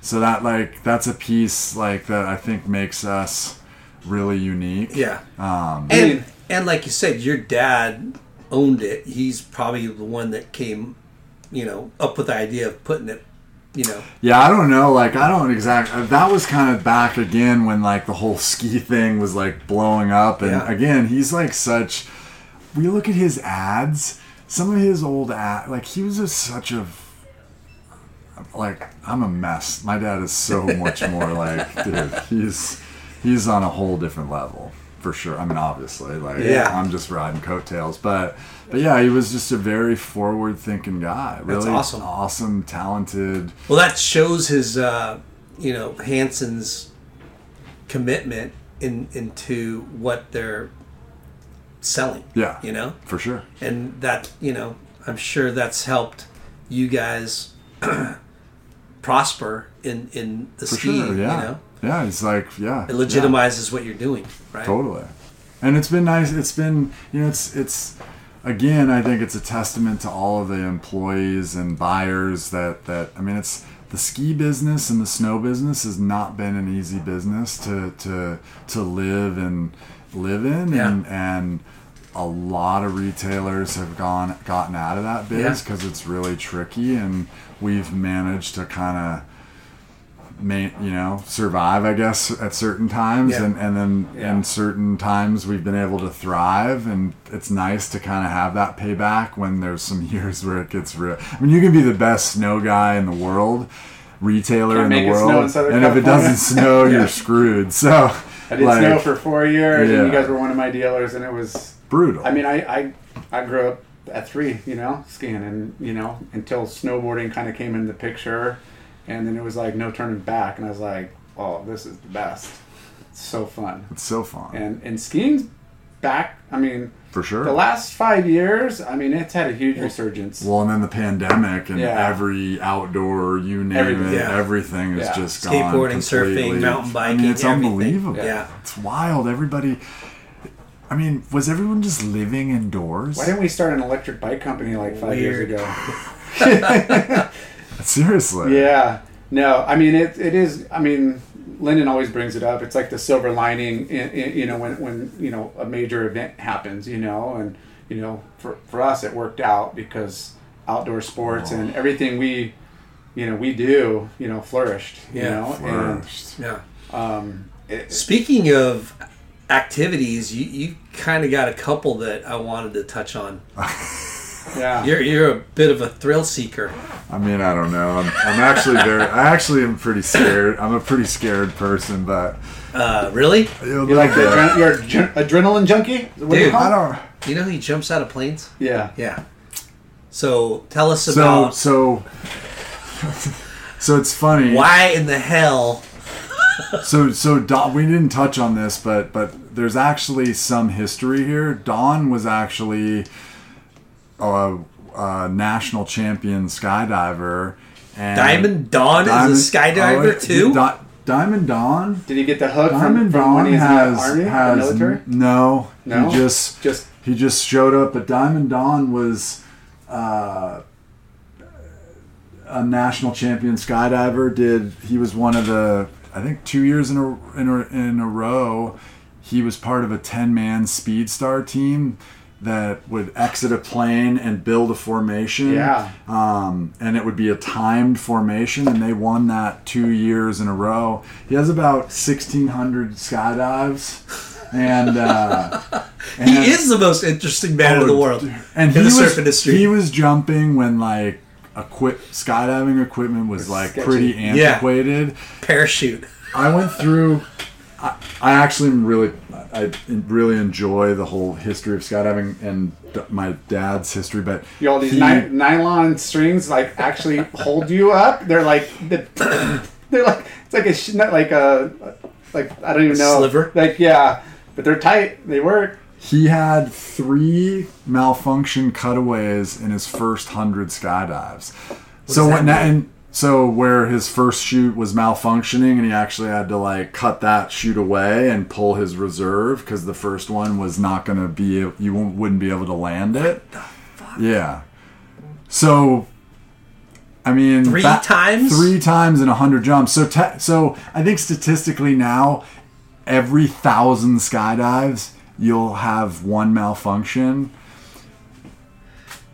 Wow. I mean, I've met guys that have 5,000 skydives and have never had a malfunction. Have you, have you I have had I had my first one at jump 176. Um, but it was a it was a, a stable malfunction where the canopy's still flying stable, but it's not Twisted? really able. It actually is called a line over. So there was a line that was flipped over the canopy and it was pinching the canopy on one side, so it looked like kind of like a bow tie, Mm. but it was still flying stable, but it's unlandable. So it's kind of one of those deep breath, look up. Oh fuck, here we go, and then you just your training Is that kicks just your, you come in too hot like for the landing and it's No, if you unstow your, if you, so if I were to uh, have unstowed my brakes into Mm. full flight, the the can't the parachute would well would start to spin. spiral? oh, So you can't really you control. can't it. one. I mean, you could, but it's you, the reserve. You're taught in skydiving that Yeah. your reserve is there to save your life, and Yeah. there's just no.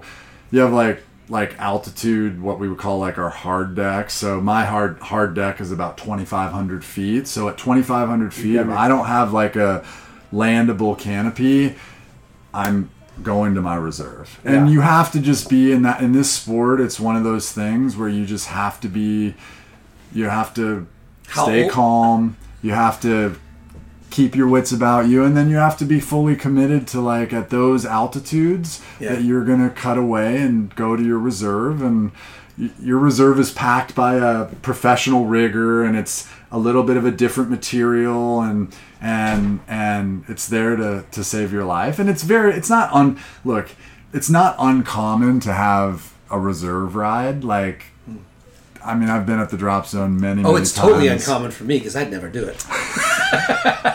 if you've never skydived, you it's honestly such an incredibly it's it's a experience that everyone should do because it's so foreign. I, I think I'm doing it next month with my daughter in Hawaii. Really? Are you? Yeah. Yeah. She's at- 18, and that was her On the North Shore? list. Yeah. Yeah, at, at uh, uh, I've Mokulea- jumped there. I've had, I Mokuleia got a few. or yeah, somewhere over dur- there. During uh, Le- Dillingham, Dillingham. Dillingham Airport. I I, think I, got so. a few jumps there. Yeah. I, Yeah. So wait, how did you get? So your dad was into it, and that's so why you so so it? no so then my brother was also a jumper so christian who's 50 something years old so he's a bit older than me he did a ton of skydives so he had about a thousand jumps and then he actually was working down at at otay at skydive san diego way way back in the 90s i think and he actually did a low turn um, one day and crashed into the ground, which is, I mean, a lot of guys die turning too low with canopies,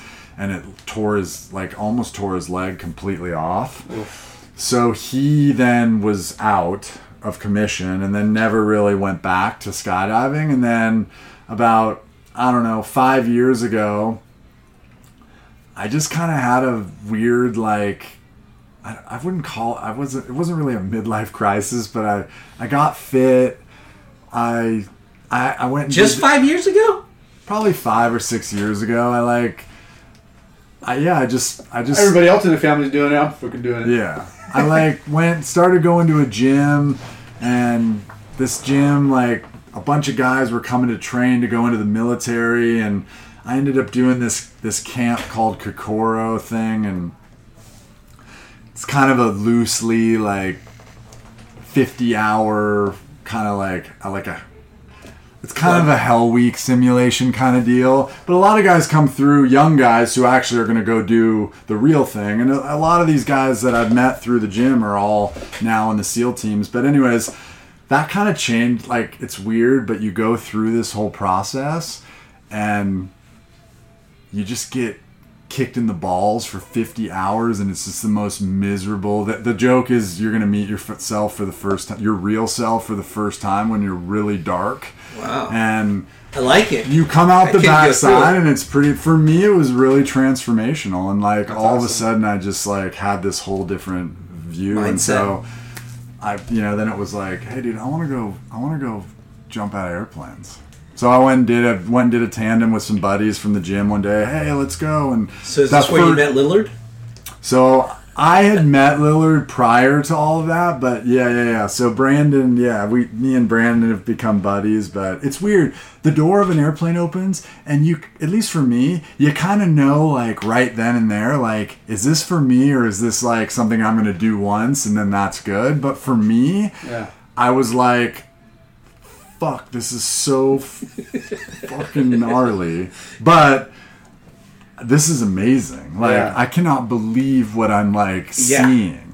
Just watching guys like, and then it was just, then it was just kind of like, it's a weird prog. At least for me, it was like, okay, I gotta get up, I gotta get in my car, and I gotta go down to the drop zone, and I'm gonna put on that parachute, and I'm gonna go up and do A lot my of time set- to think about Yes. what you're gonna do.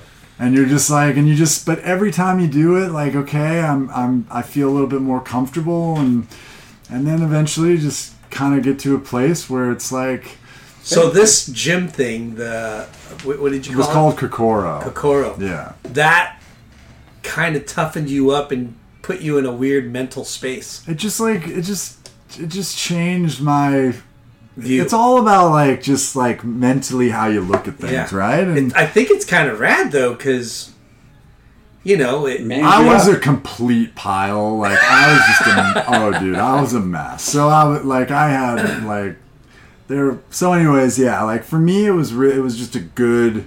It was something good that I went and did. Yeah. And and met a lot of guys. Like honestly, a lot of times it's who you surround yourself by, Right. you know, and that will take you positive, places. yeah. And like, and so I met a lot of guys who like were a lot younger than me and are just have kind of been born with that whole like go get 'em kind of attitude and and I guess I just kind of Like- found that like inner and it's I've just kind of always like Yeah. it's now it's kind of like and it, you kind of it kind of it it it, it it encompasses like my whole life, right? Yeah. So even the business side, like like you can Yeah. kind of do Do whatever. anything, like just Yeah. put your mind to it. Dude, like, that's a do it. great Yeah. fucking lesson in life that you found something at a gym that helped you, you know, kind of mentally, physically, every you know, focus, right? Like and and overcome whatever fear or And task. dude, yeah, and and the guy who started the the gym, his name's Mark Divine, and he has this whole like unbeatable mind program, which I never did, but but the other side of it was this whole like military training for Yeah. like young guys that are Yeah. gonna go into the special forces and and uh and dude, it's honestly like literally you learn that through pain and suffering. yeah. Well, that that guy, Literal pain and suffering. the guy that Joe Rogan uh, has on his show, Goggins, right? David Yeah, Goggins. David Goggins. That kind of reminds Oh, me of what you're talking about, For sure. right? Yeah. And it's and Jocko and all those guys Yeah. like and they all cut they're all cut from a similar like they've all been they've all been trained in that same kind of Lark. place. We're signing up for that. Well, I'm jumping out of planes. I think next month. So Let's I'll do let you know how it, it guys. Let's roll, right? No, that's freaking. That's kind of uplifting and and inspirational, you know. I mean- Yeah. if you saw where I I just was I mean it's yeah I, I look I was a lot more fun back then when I was like fully a mess but but no it's been yeah it's been it's look it's a lot of joy comes on the backside of fear right Yeah. and like when you kind of learn how to manage fear you you'll you'll find yourself in really fun situations Yeah. you know and some guys just have that Yeah. like brandon lillard just has that He's a nutcase, though. he's just You hear that, Brandon? yeah, right That was like chalky. brandon like just he just has that yeah, that not by like Let's having go. to go to yeah, some go. like Yeah. camp that like yeah. you know he was like- born with it. He didn't have to like talk himself into it. He was already yeah ready to go. yeah and, And we're gonna get you on the show, Brandon. Yes, Brandon is the man. I love Brandon. He's we did a uh, we jumped out of a hot air balloon on last Thursday, which was amazing. How many- Neither one of us How had many jumped. in- or how many feet it, well, so it was it was right after that last storm. We went to about six thousand feet, and it was the coldest day of the year. It Oh was my gosh. fifteen degrees. I think we were thinking at at uh, Oh. six thousand feet. We were freezing, but it was super beautiful. and you and flew out of a hot air balloon. so yeah, you jumped ride. out. If you've ever been in a hot air balloon, it's No. it's a trip Yeah. the things they just like you just start floating and they just rocket to like crazy altitudes and it's really fun because there's no wind it's dead silent and you floating. actually so when you jump out of an airplane there isn't everyone thinks there's this falling sensation there isn't a falling sensation you actually it's called going over the hill and you're because the plane's doing maybe 100 miles an hour forward Yeah. so when you exit you float out of a hot air balloon, drop. you you Dead drop. literally go from zero to terminal velocity in a matter of five It seconds. was like 186. 120 miles an 120? hour. Oh, you can't get terminal. Yeah. Dude, that's so Um, nuts. And you actually get that like crazy like falling sensation. It's wild, and everything is like This is a great episode. suspended suspended animation. Lennon's hands are all sweaty over here, and I swear, and- I'm, and I'm he- almost palm sweaty. Yeah. Honestly, it's funny. I watch videos and I literally get p- like sweaty palms, but it's weird when I get in the moment. It's honestly the most skydive. Everyone's like, "Why do you do it?" and this and that, and and I'm like, for starters, dude. If you go and like spend any time around kind of like surfing and the culture in surfing, it's a colorful group. Yeah. Skydiving is the same deal. It's Yeah. like every walk of life Yeah. guys, girls, like I mean, it just doctors to the the guy who's living out of his van, just like chasing the jumps and working at the DZ. It's like it's just a really cool group of people. Yeah, that's cool. Um, but you're in that like you, you you're in that flow state. You're in that like it doesn't matter what's going on in your world. In that moment, it's only about that moment, and Yeah. you can't not be in that moment. It forces you into that moment Hyper focus. Hyper you're just But- but- in the present more- like yeah. you can go guys go meditate to get to like that moment of being in it's like it's like guys i mean again i'm not a surfer like that but i hear guys often talk about when you're in the barrel that there's Time that flow and time slow- stops yeah. and you're like there's nothing that and you just you're always looking to go. That's go a great analogy because that is like a surfer's like you know Zen out, moment. outside of the guys chasing like ginormous waves that probably go into their you know a similar That same- state, yeah. but like in the barrel, you just I you know every drop, every bump, like you come out even though it's a couple seconds. You're like, hd "Yep." vision Yeah. like every the colors are all dude Have you ever gone Lennon up? hasn't gotten barreled like that, so he doesn't really know. Have so you ever might gone? resort to Have you ever up gone up and and pushed out? once Really? but not not only my one yeah. I do i have to admit yes. There was one jump where we were to do it was a cloudy day and we were looking at the clouds and everybody's like jonesing for jumps. So the pilot's like let's go do a hop and pop which is just out the door and pitch. So you just jump one second pitch it's called what So you don't get vertigo in the clouds and it's safer. well, so or- no, no, no. So you don't go into the clouds. You just the pilot, but the pilot can't to- doesn't know exactly where the cloud level is. I mean, he's Mm. estimating it. So they were like, "Look, it's probably like forty five hundred feet." So we get in the plane and we fly up. Well, the pilot's like, "Dude, it's thirty five hundred feet. Like, I, I have to be right below the the the, Cloud the cloud level." And then you're like.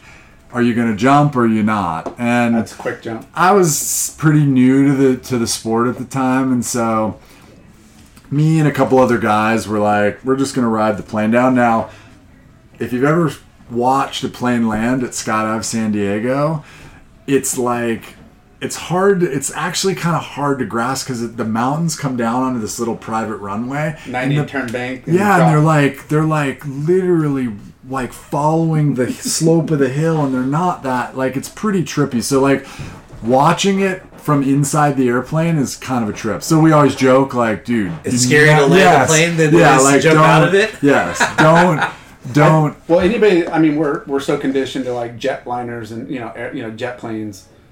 Uh, you go in a prop plane, it's like different you're in a fucking Volkswagen Bug with wings. Yeah. Like, it is the weirdest. I you flew a two-engine Cessna from California to New York, so I know exactly what you're talking about. You flew it. I didn't. I flew. You in flew it. with the guy. Yeah, yeah, yeah.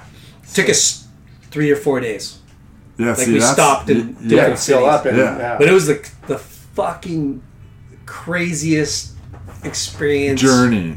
Oh, because Yeah. we would fly. I mean, we flew through storms, and it was literally like a roller coaster ride. oh, where I thought I was gonna die. fucking. Willie, freaking the tail's just going like this. Yeah, like um, the sky was pitch black, and and I don't know. There was a a, light, you know, and lightning hitting the wings. You're thinking, you're like, what the fuck? I mean, You're like, why am I here? well, yeah, but the the I was so hysterically scared that I was hysterically laughing. Oh yeah. And and I did that like multiple times on the trip. I, I'll never forget it. I'd be like, You're like, you know what I mean? You're just like, you're laughing hysterically because you're scared out of your mind. Yeah, if, if this is the time, if it's happening, you know, if we're going down, like, Yeah. you're you're so at you're in no control. You're like you're at the fate of the pilot and the, the aircraft and the weather and yeah. I didn't. It was crazy. But and you have another uh, friend, Casey Curtis, who Who's been on the do- show? yeah. Yeah, Awesome he's been on the show. So yeah, You got a so big hunter. so yeah, so me and Casey connected, and and uh, gosh, it's probably been I don't know, maybe almost 15 years ago. We just in the shop started kind of chatting about hunting, and you know he'd come in and we'd talk and talk. Long story short, we ended up doing a trip to I think our first year we went out to Colorado. He had a buddy out there who had a ranch and and knew the area, so we hunted out there. now, have, have you been a hunter before? So yeah, yeah. So I was so growing up in Montana. That was kind of what the ski racing and then the golf in the summer. But then in the fall in Montana, like everybody hunts. Right when you're 12, you can start hunting with. Um, I think at 12 you can actually hunt by yourself. I believe it may Wow. have changed now, but at 12 you can carry a gun and get a tag and go hunt elk and deer and.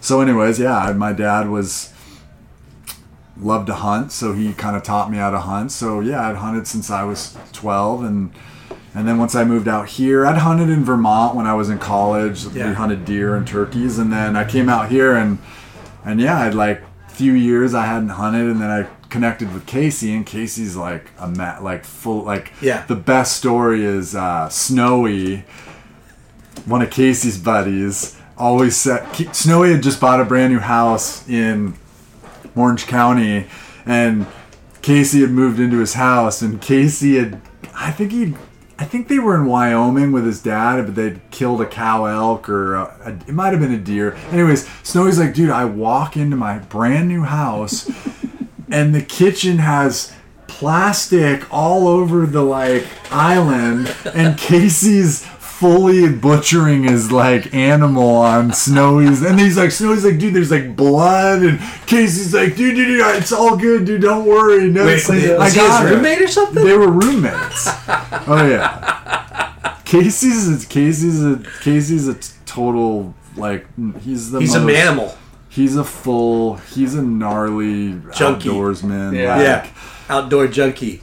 so yeah, we've done like ten years in Montana, and lots of lo- lots of nights in in in bear country and and in the in the in the tents and.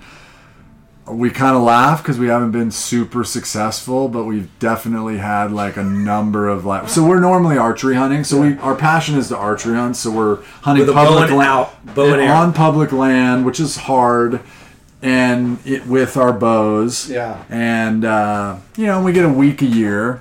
We actually will generally go back then during gun season, but but we really prefer the archery. But it's freaking amazing. It's I, I, one once again, and we've had a, a bunch of opportunities with you know, nice bull elk inside of bow range, like screaming, bugling, and uh, me and Casey both are like, dude, having an elk in rut, bugling, just screaming at you inside of 50 yards is honestly one of the most exhilarating and oh dude it- it's hard to explain and i mean even like big wave like casey would be like dude i've ridden a lot of big waves and you guys have obviously heard a lot of his stories and and and he, he we always laugh and uh, same with like jumping out of plane i'm like it's honestly like it's a it's an experience that's really hard to like explain unless you're in Yeah.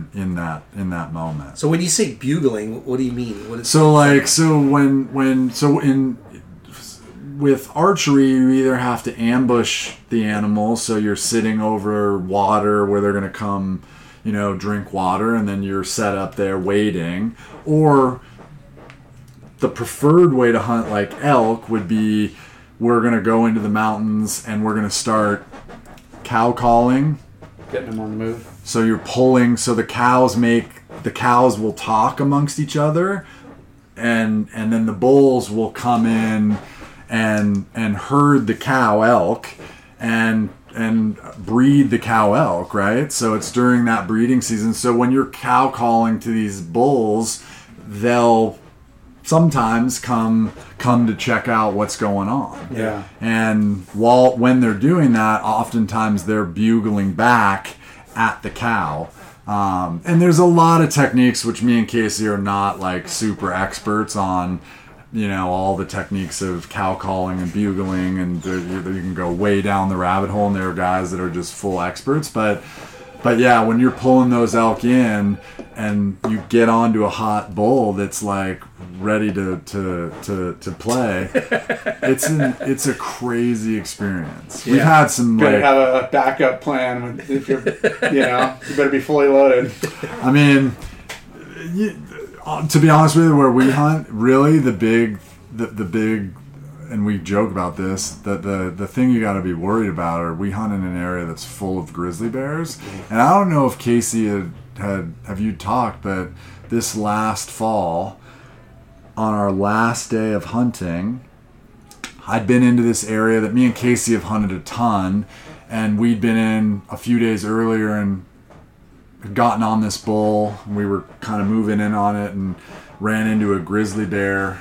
Kind of, he was kind of a ways off, and we only saw kind of its its ass end as it moved kind of through the timber. But obviously, when you the grizzly bears can be really aggressive and really Yeah. dangerous, so you got to always Backtrack and Kinda. I mean, some guys might kind of push it, but I'm always like, dude, it's just Not not worth worth it. Yeah. So anyways, and I carry a pistol. In It's like case, seeing a shark. totally. And Right. I mean, I'm terrif- terrified. The bears scare me. Sharks don't really like being in the water. Like I don't know, sharks don't really bother me, but being in the mountains and grizzly bears, just for whatever reason, they just They're fast. They're huge. They're, fast. They're everything. They're just mat. They're just Yeah. apex predator, Yeah. like like a shark, like a white Yeah, shark. just- totally. and the Claws, paws. teeth, Oh, and, you claws. and climb. you're like seeing all of that. Like you're, You're- seeing you're like, the there's some paw sign. Like we're walking up trails and like fresh grizz tracks with like you know claws. It's just it's a trip, dude. It's Yeah. like you're just like whoa. Like you're definitely not like the top of the food chain Yeah. by any means. So part part of you like wants to see it, and then part most of you doesn't. Right? For sure, totally. Like there is kind of like, and we've seen like a few, probably four years ago, we were sitting over a wallow, and we'd been we'd been on this wallow that was just full of elk, and all these bulls were working this wallow, and it was just awesome, and moose were coming in, and and all of a sudden one afternoon we're sitting there, and I thought we were listening to a bull elk sneaking in. On we were cow calling, and it was probably 40 minutes where you'd like every so often you'd hear like a, a crack of a branch but it was pretty like heavy like and it just i kept looking at casey like what is that and anyways he we're sitting there and all of a sudden i like i don't know if i heard something or if i just had a weird feeling but i turned around and there was a grizzly bear in full like at about it was like 30 40 yards but in full like Stealth mode mode. Yeah. Wow. fully like coming Sneaking and, up. and i like casey's like dude i've never heard you like like the way you said bear was not like normal and like but I literally like jumped up and I was like, "Hey bear, hey!" And luckily the bear and I don't even like there's a lot of theory on what you do. Like that's the other thing. Yeah. also in skydiving like depends on who you ask because you're always like tell me what you do in this scenario and Yeah. like one guy says to do one thing and the next guy says to do the exact opposite and you like walk away like I'm dead. well, yeah like well that really helps like sh- okay so so anyways like so anyways i got up and kind of shoot and the bear took off so whatever. Well fast forward to this this last hunting season.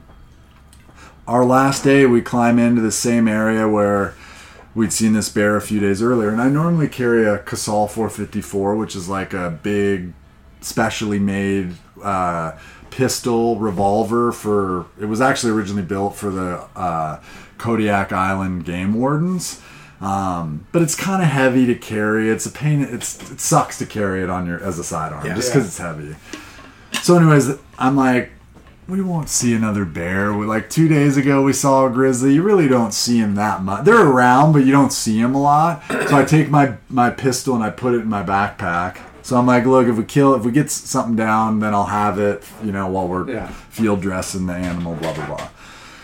So we like hike up into this spot we've been literally 20 times. And we've had tons of great hunts. There's always a lot of elk. Anyways, don't see anything.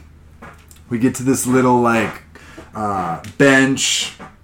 I had to go use the bathroom. Casey's like randomly had some like service, so he like is texting his wife like coming home tomorrow. Like Yeah. we hadn't seen anything, so we finally are like, hey, we're gonna like like let's just go a few more hundred yards up up to the next bench.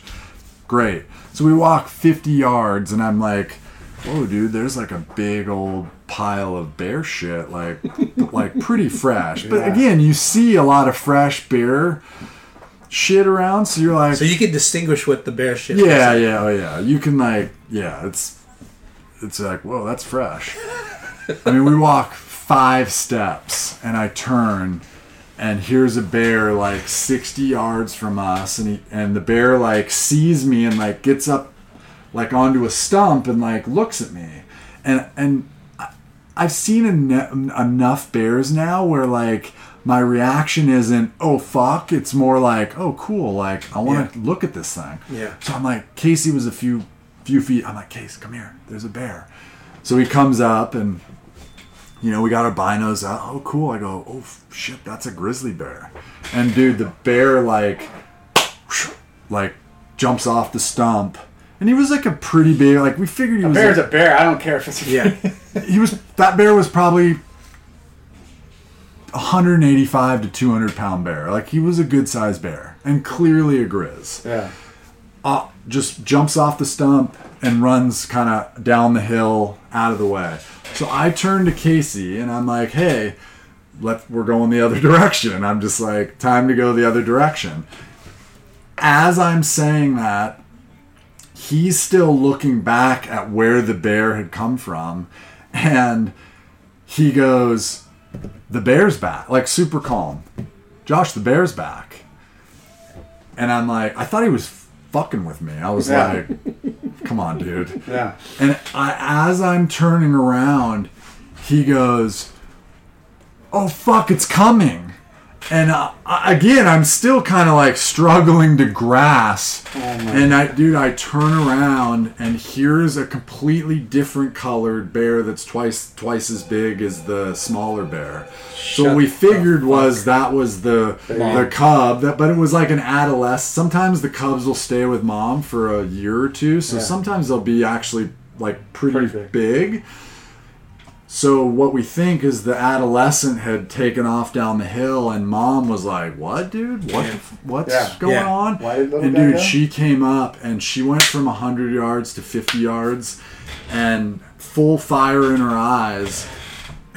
and in that scenario, it is fact that you stand your ground as and as hard as it may be. They're like, dude, you have to stand your ground. Wow. Like, do not run. Yeah. Fuck, dude. I grabbed Casey's fucking arm and I was like, we, we gotta go! And I grabbed him and started to like pull him kind of down off the edge. And thank God Casey was like, dude, we gotta stand our ground. And then I kind of got my wits and I, we pulled out our bear spray. And now we'd kind of fallen off the off the edge of this little bench. And luckily she never it was a false charge and she never she never came any further. Luckily, there's two of you. She might have been saying like, "Oh, you know, like Well, yeah, I mean, inevitably, like, I mean, some guys still hunt in. Mon- I know a lot of guys who 15, 20 years ago hunted in Montana by themselves all the time. There Yeah. just weren't that many grizzly bears around. But because they've been federally protected for so long now Yeah. and they're Yeah. the top of the food chain, Well, that's like what I was gonna- sharks. That's Yeah. what I was gonna ask. Like, so there's a lot. there's of a them. well, there's a lot of them, but like, what's could you get in trouble if like you shoot it and it's 50 yards away versus like five? Like, is there a, like self defense? So Casey, of course, sends me a podcast on a guy who, who last one. year, I think it was last year, shot and killed a grizzly bear, and and so the the short answer is is if it's a charging grizz, Yeah. I'm not. I would say probably if that bear is still coming at 50, 40, 30 yards and you start shooting and kill that bear, you're probably okay. I don't know. Yeah. Yeah. And inevitably, it's a federally protected animal, so Yeah. the feds will actually come out. Yeah. So Montana will do an investigation and then they'll call and, and most if it's kind of borderline, Yeah. the feds will come in and they'll do an investigation as well to make sure that it was a legit Yeah, scenario. So in, and- at the yeah, end of the day, you don't you never want to kill a bear. And some guys I I mean I've heard stories of a lot of guys freak out and shoot a bear that's running away from them, you Yeah, know, that they're just scared, right? Yeah. Um, but but yeah, in our scenario, luckily he she didn't come any further. Yeah. And being that there's two of us there, you know, we're big guys. Like 99 out of 100 bears are going to run the other way. And what was weird about that is the original initial bear did run away. Yeah. How big was mom? Do you estimate? I mean, it, to be honest with you, I was just talking to someone where I kind of honestly I had a little bit of a blackout. Casey kind of figured Casey kind of figured uh, maybe 350 to 400. This might be There he is. The man, The man, the myth, the legend. There he Wow. is. We heard you're down like cleaning out a car or doing some washing or I'm heading for Costco right now. oh, Costco. We got the podcast going. You're oh, being I know. you're being recorded. We're talking. Oh, wonderful. We're, we're talking So, story on the Mr. Don Diamond Hansen is here. Diamond Don. Diamond Don. Don. That's what they used to call me. Yes. Diamond Don is here. Grace us with his presence. Yes. Uh, Josh has done a, a great job of, of uh, kind of filling us in on, on the history of, of Hansen's. And, you know, we're, to have to do a separate show with you, obviously. But, man, it's it's awesome to get uh, to get you on the spot here. Yeah. The whole show we want about you and, and Grubby Clark. You guys would think I have something to say. Bro, we've already heard too many good stories. Yeah. Like, I didn't even tell. I didn't even tell any of the good stories. I just gave him kind of your. Some of the You good ones. I won't tell anyone. Well, off record. Off record, we could. Oh, see, buddy. So, so, uh, Yeah. wow. Congratu- Congratulations. Yeah, That's it. 61 years. 61, is that how long we've been here? 61 now in 2022. It's crazy. Long time. Yeah. And, um, you was- know, uh, successful business is one thing, but, you know, we are telling Josh, like, what we like to talk about is how much you've given to the community and how many people and livelihoods you've supported Over the over these past 61 years. Well, we owe a lot to the community Yeah. having such a success here. And so we definitely try to support everything that's worthwhile. You know, Yeah. we especially uh, donate to things that involve veterans, especially wounded veterans, Awesome. kids, and older people. The ones that need it the most. Joshua, that's what we For sure. support. Our educa- you know, and, our good and dogs. We love dogs. Yeah. You got a little buddy. dad's a big dog lover. Yeah. I mean, the store we love, like all we got, we're the most dog friendly. Oh yeah, oh yeah. Little yeah. shot dogs. So we like all dogs. If So- they're nice and friendly. uh, you came originally from South Dakota Yep. and got into surfing when you were like 18. I I started surfing. I surfed the first time when I was about 17, but that was just on a short trip through California with a friend of mine in high school. Yeah. Yeah, there it was. Yeah, You know. because then you went back and then And I went back. hitchhiked back. And about four or five months later, I hitchhiked back here. What was the little town where you the guy broke down and then Scipio. Scipio? There's a little town out, like in between In Salt between- Lake and in and between St. George and what's the uh, and Salt Lake. Salt Lake. I Lake. should say called Scipio. but the guy broke down and then Don's like, "Well, I'm gonna keep going," and just started Thumbing it. thumbing it. Didn't the guy get kind of mad? Like, wasn't he kind of disappointed? because I didn't wait for him to fix his car, but I was hitchhiking. I've been Yeah, I did. I heard there's a swell on the way. I'm Yeah, out yeah, totally, exactly. Big Well, I- swell I coming. wasn't even surfing very much Yeah. at the time. But I had hitchhiked across South Dakota and Wyoming at that point and into Utah. and I wasn't going to stop in Scipio. Yeah. Scipio's uh, We go randomly we me go through and every three or four times a year. And me and Casey randomly stayed in Scipio on our way back from this last trip from Montana. I was telling, we'd like Casey found like it was late, and we, Casey found a little hotel. It was in Scipio. My dad's like, "That's where I, that's where I like Got, got stuck. stuck, and then had to hitchhike out of Scipio." We hitchhiked out of Scipio to Fillmore, Fillmore, and I think I caught a bus then in Fillmore. It's all kind of hazy in my memory. Yeah. Yeah. You know. So you moved out here when you're 18 and you're living out of a van Uh-huh. and Not you all the lied to your but I- dad about going to school. I did. I didn't consider it. I a told him that you might not like Told him that small story. I fib. said there's a lot of honesty and integrity built into the values of this business, but Don did take a few quote unquote tuition checks to live out of his Well, van. for about six months, I did, just didn't tell him I wasn't going to school. I kept getting a hundred dollars a month from him, I think, and then. And eventually, I told him though, and he made me pay it all back. Yeah. hey, that's yeah, I, but I expected that. He was, he was a good guy. yeah. So what was your uh, what what did you think you were gonna do for for work and stuff I, when you? I didn't have a clue. And then especially when I got drafted about a year or two later, I, I, I was actually in the National Guard at the time and didn't realize that if I had known that I could have uh, not could not have been drafted. But I spent two years at Sit there. two years at Fort Ord then. And uh, that's where I really got into the surfboard business. I worked for Jack O'Neill yeah. you know, when he was he was a great guy. So how did you, you know, you you were living down here, Yeah. and how did you hook up with Jack O'Neill? Well, I met this girl that I eventually married up there, and he knew Jack, and, and you know I surfed with him then quite a bit, and I I wasn't particularly fond of being in the army as a draftee, Of course. yeah. and uh, so but he hired me finally, and I said, Jack. You aren't the greatest shaper in the world. but give, me, give me a couple blanks, and he gave me a few blanks, and, and I sort of trained myself then. Incredible. Shaping, shaping is not a rocket science. It just you have to have a good eye. Yeah. And uh, You're a pretty good craftsman, though, Dad. Like You know what? something I'm a- I don't I'm a- lack. I'm a pretty good jury rigger.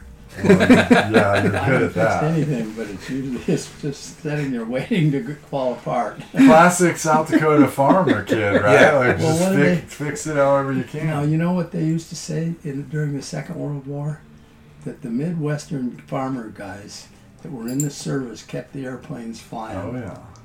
They just That's knew probably get true. They didn't have the With tool spent or gum the and- material. Wire, Yeah. they claim. So when you first met Jack O'Neill, did you know who Jack O'Neill yeah, was? I knew who he was. So like, I met I met my uh, first wife first, and so she kind of introduced me to him, and and uh, he and I hit it off. He was kind of crazy. yeah, it must have been kind of a, a trip to to be a kid from South Dakota and wanting to be a surfer, right? You want to be a surfer, and then all of a sudden, you're like in the thick of it all. Yeah. Like you're in the You thick know, of it. I didn't even think about it at the time. The only thing I didn't like about it, all the guys from La Jolla were were hard to get to know. Let me put it that way. Yeah, And I guess they still are. They're very uh, Localized and- and, local. And, Yeah. and I was a guy from South Dakota. You know, they didn't know what the hell I was doing. well, Hobie always asked me. He said, "Hansen, I worked for Hobie for a while, Yeah. and I had warned him that I was going to start my own business before Oh, that's he, it. Okay, he ever hired me." And uh, so he fired me, and he did fire me. Now I always we got to be good friends later on Yeah. we traveled together and everything. It's not something you want to tell your bosses. I'm gonna start my own business. Thanks I- for all the training. I, I didn't want me to hire. I didn't want him to hire me, and then I'd be leaving in the middle of the summer to Yeah. s- support my own shop. But he didn't realize that how many boards I started making, and then he just said, "Hansen, I won't need you anymore." And I considered that he was firing me because it was right at the beginning of the summer. But he and I argued about it one because eventually I sold him part of my share of Ocean Pacific. you're kidding me. No. And so we, and then when he got kicked off the board of OP because he had a conflicting company, his Hobie, Hobie uh, clothing company, Yeah. he asked me, Hansen, he said, I'd already sold out about a year or two before that. And he said, uh, Do you want to go back on the board for me? He said, You know more than anybody about this deal. And, and uh, he said, I know you, I think his exact words, I think, I know you enough to, to know that you'll hold their nose to the grindstone. Nice. The other guy's on the board. How cool. Yeah. We couldn't. That that OP story was just so yeah, they had so cool. no, they had no idea. They were kind of tripping on those. I kind of heard something of it, but I I didn't put two and two together. That's so crazy. So I, I was on the board then about another year. I mean, I could tell you some stories there, but they kind of throw a bad light on some of the other guys. Keep We'll, those ones we'll get that in the next episode. Yeah. For sure. Yeah. For sure. It's just funny how, um, you know, you, you come from South Dakota, you get sting, you got stung by a stingray, and meet Bob Driver, Jr., driver, right? senior. Well, Senior. junior originally, right? Well, I met Bob Junior, And then he brought you to see up Yeah. to senior's Yeah. house. And Yeah. there's senior right there. Yeah. Yeah. Yeah. I told him. Yeah. And he's the one that kind of, you, he and was your I- business partner, Yeah. right? He, he and I became really good friends, even though I still called him Mister Driver. Yeah. Never ever. He said, Don, we've gotten s- booze together, and, and I know I'm a lot older than you are, but you can call me Bob. But I never could. Well, that's just good manners. Yeah. Well, it is. Yeah. I guess the way I was. That's just paying up. respect and, Yeah. and having good manners. He was a great guy. you called him Mr. Driver till the day he passed away.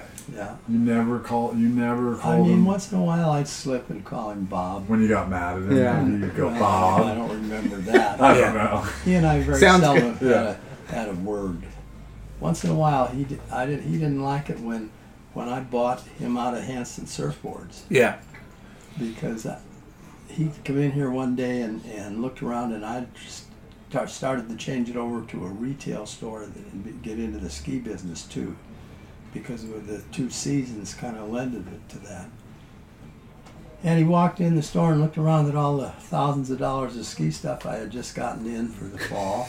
You got the story right, Josh. I know. And, I'm like the fact check. These are the fact Yeah. checks.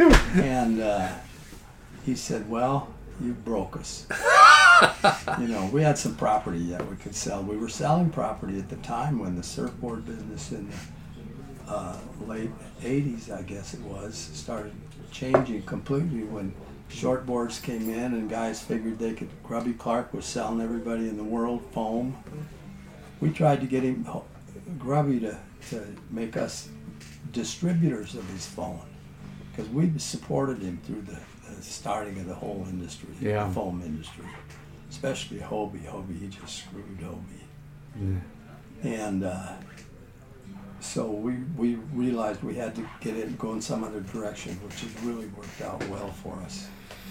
Yeah, that was like we we talked about that where early store early surf shops was just hard goods and boards because Yeah. there wasn't really a lot of apparel or accessories or product and you know you came into a good time with you know the merging of the retail I retail knew world. there was no money in the surfboards. Yeah, you were building There them. You still didn't- isn't to this day. Yeah. I mean, you just made a living, you know. I mean, I'd shape half the night down in, in the Kraken. You know where the Kraken is? Yeah. Yeah, It's the a little bar. bar down Yeah. here. I used to be in that building. That's where I started. Well, there's a s- there's a picture of that somewhere here too, That's so incredible.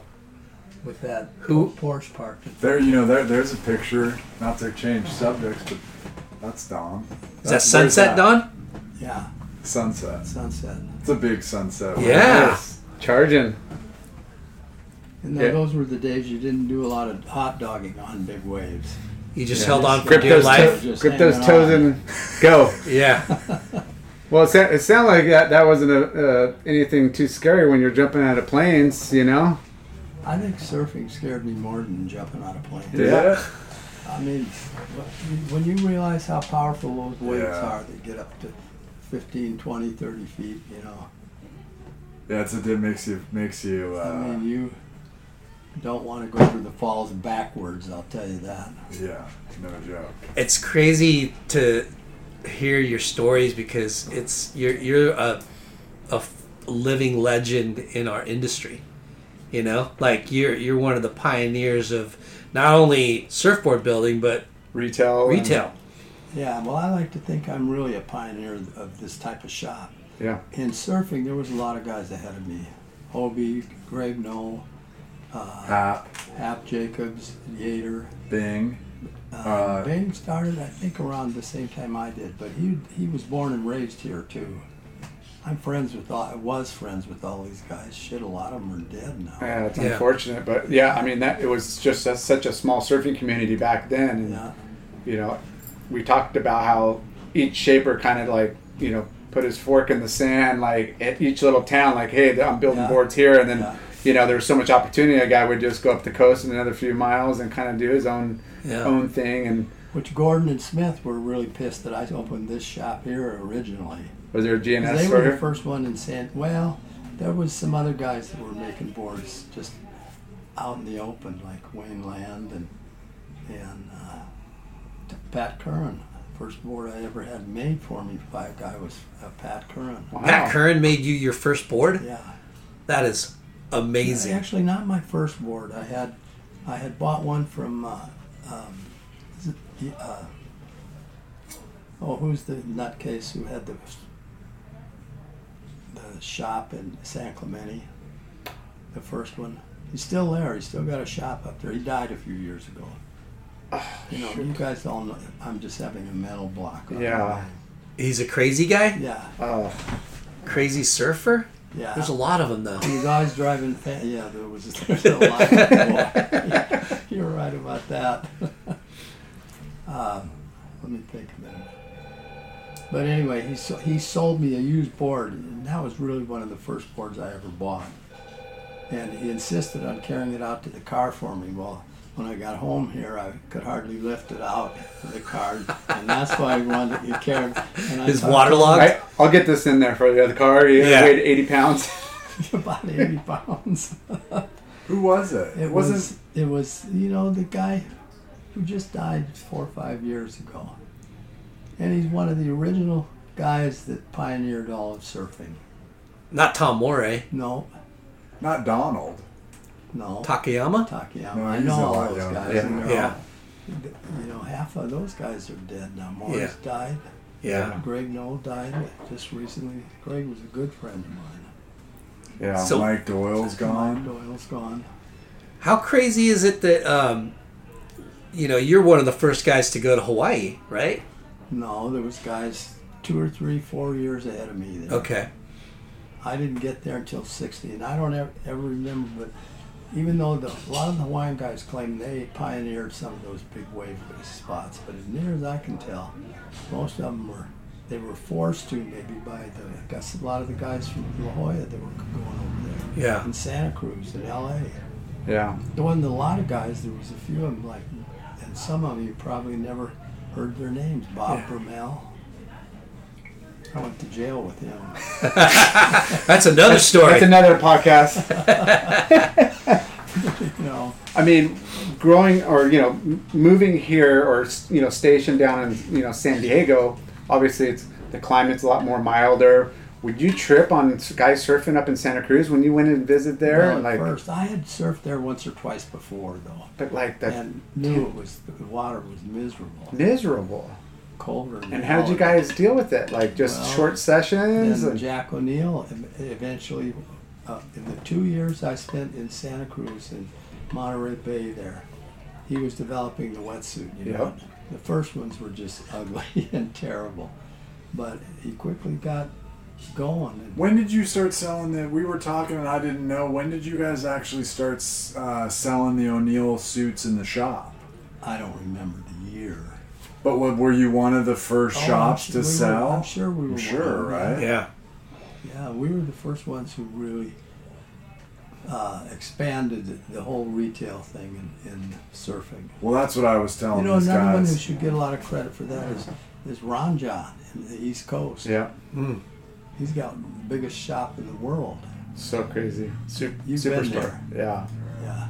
He sells a lot of junk, but you yeah, know, he's selling it. yeah. He's selling a lot of. He's from New Jersey, right? He's from Tom's River, New Jersey. Yeah. That's where I first met him.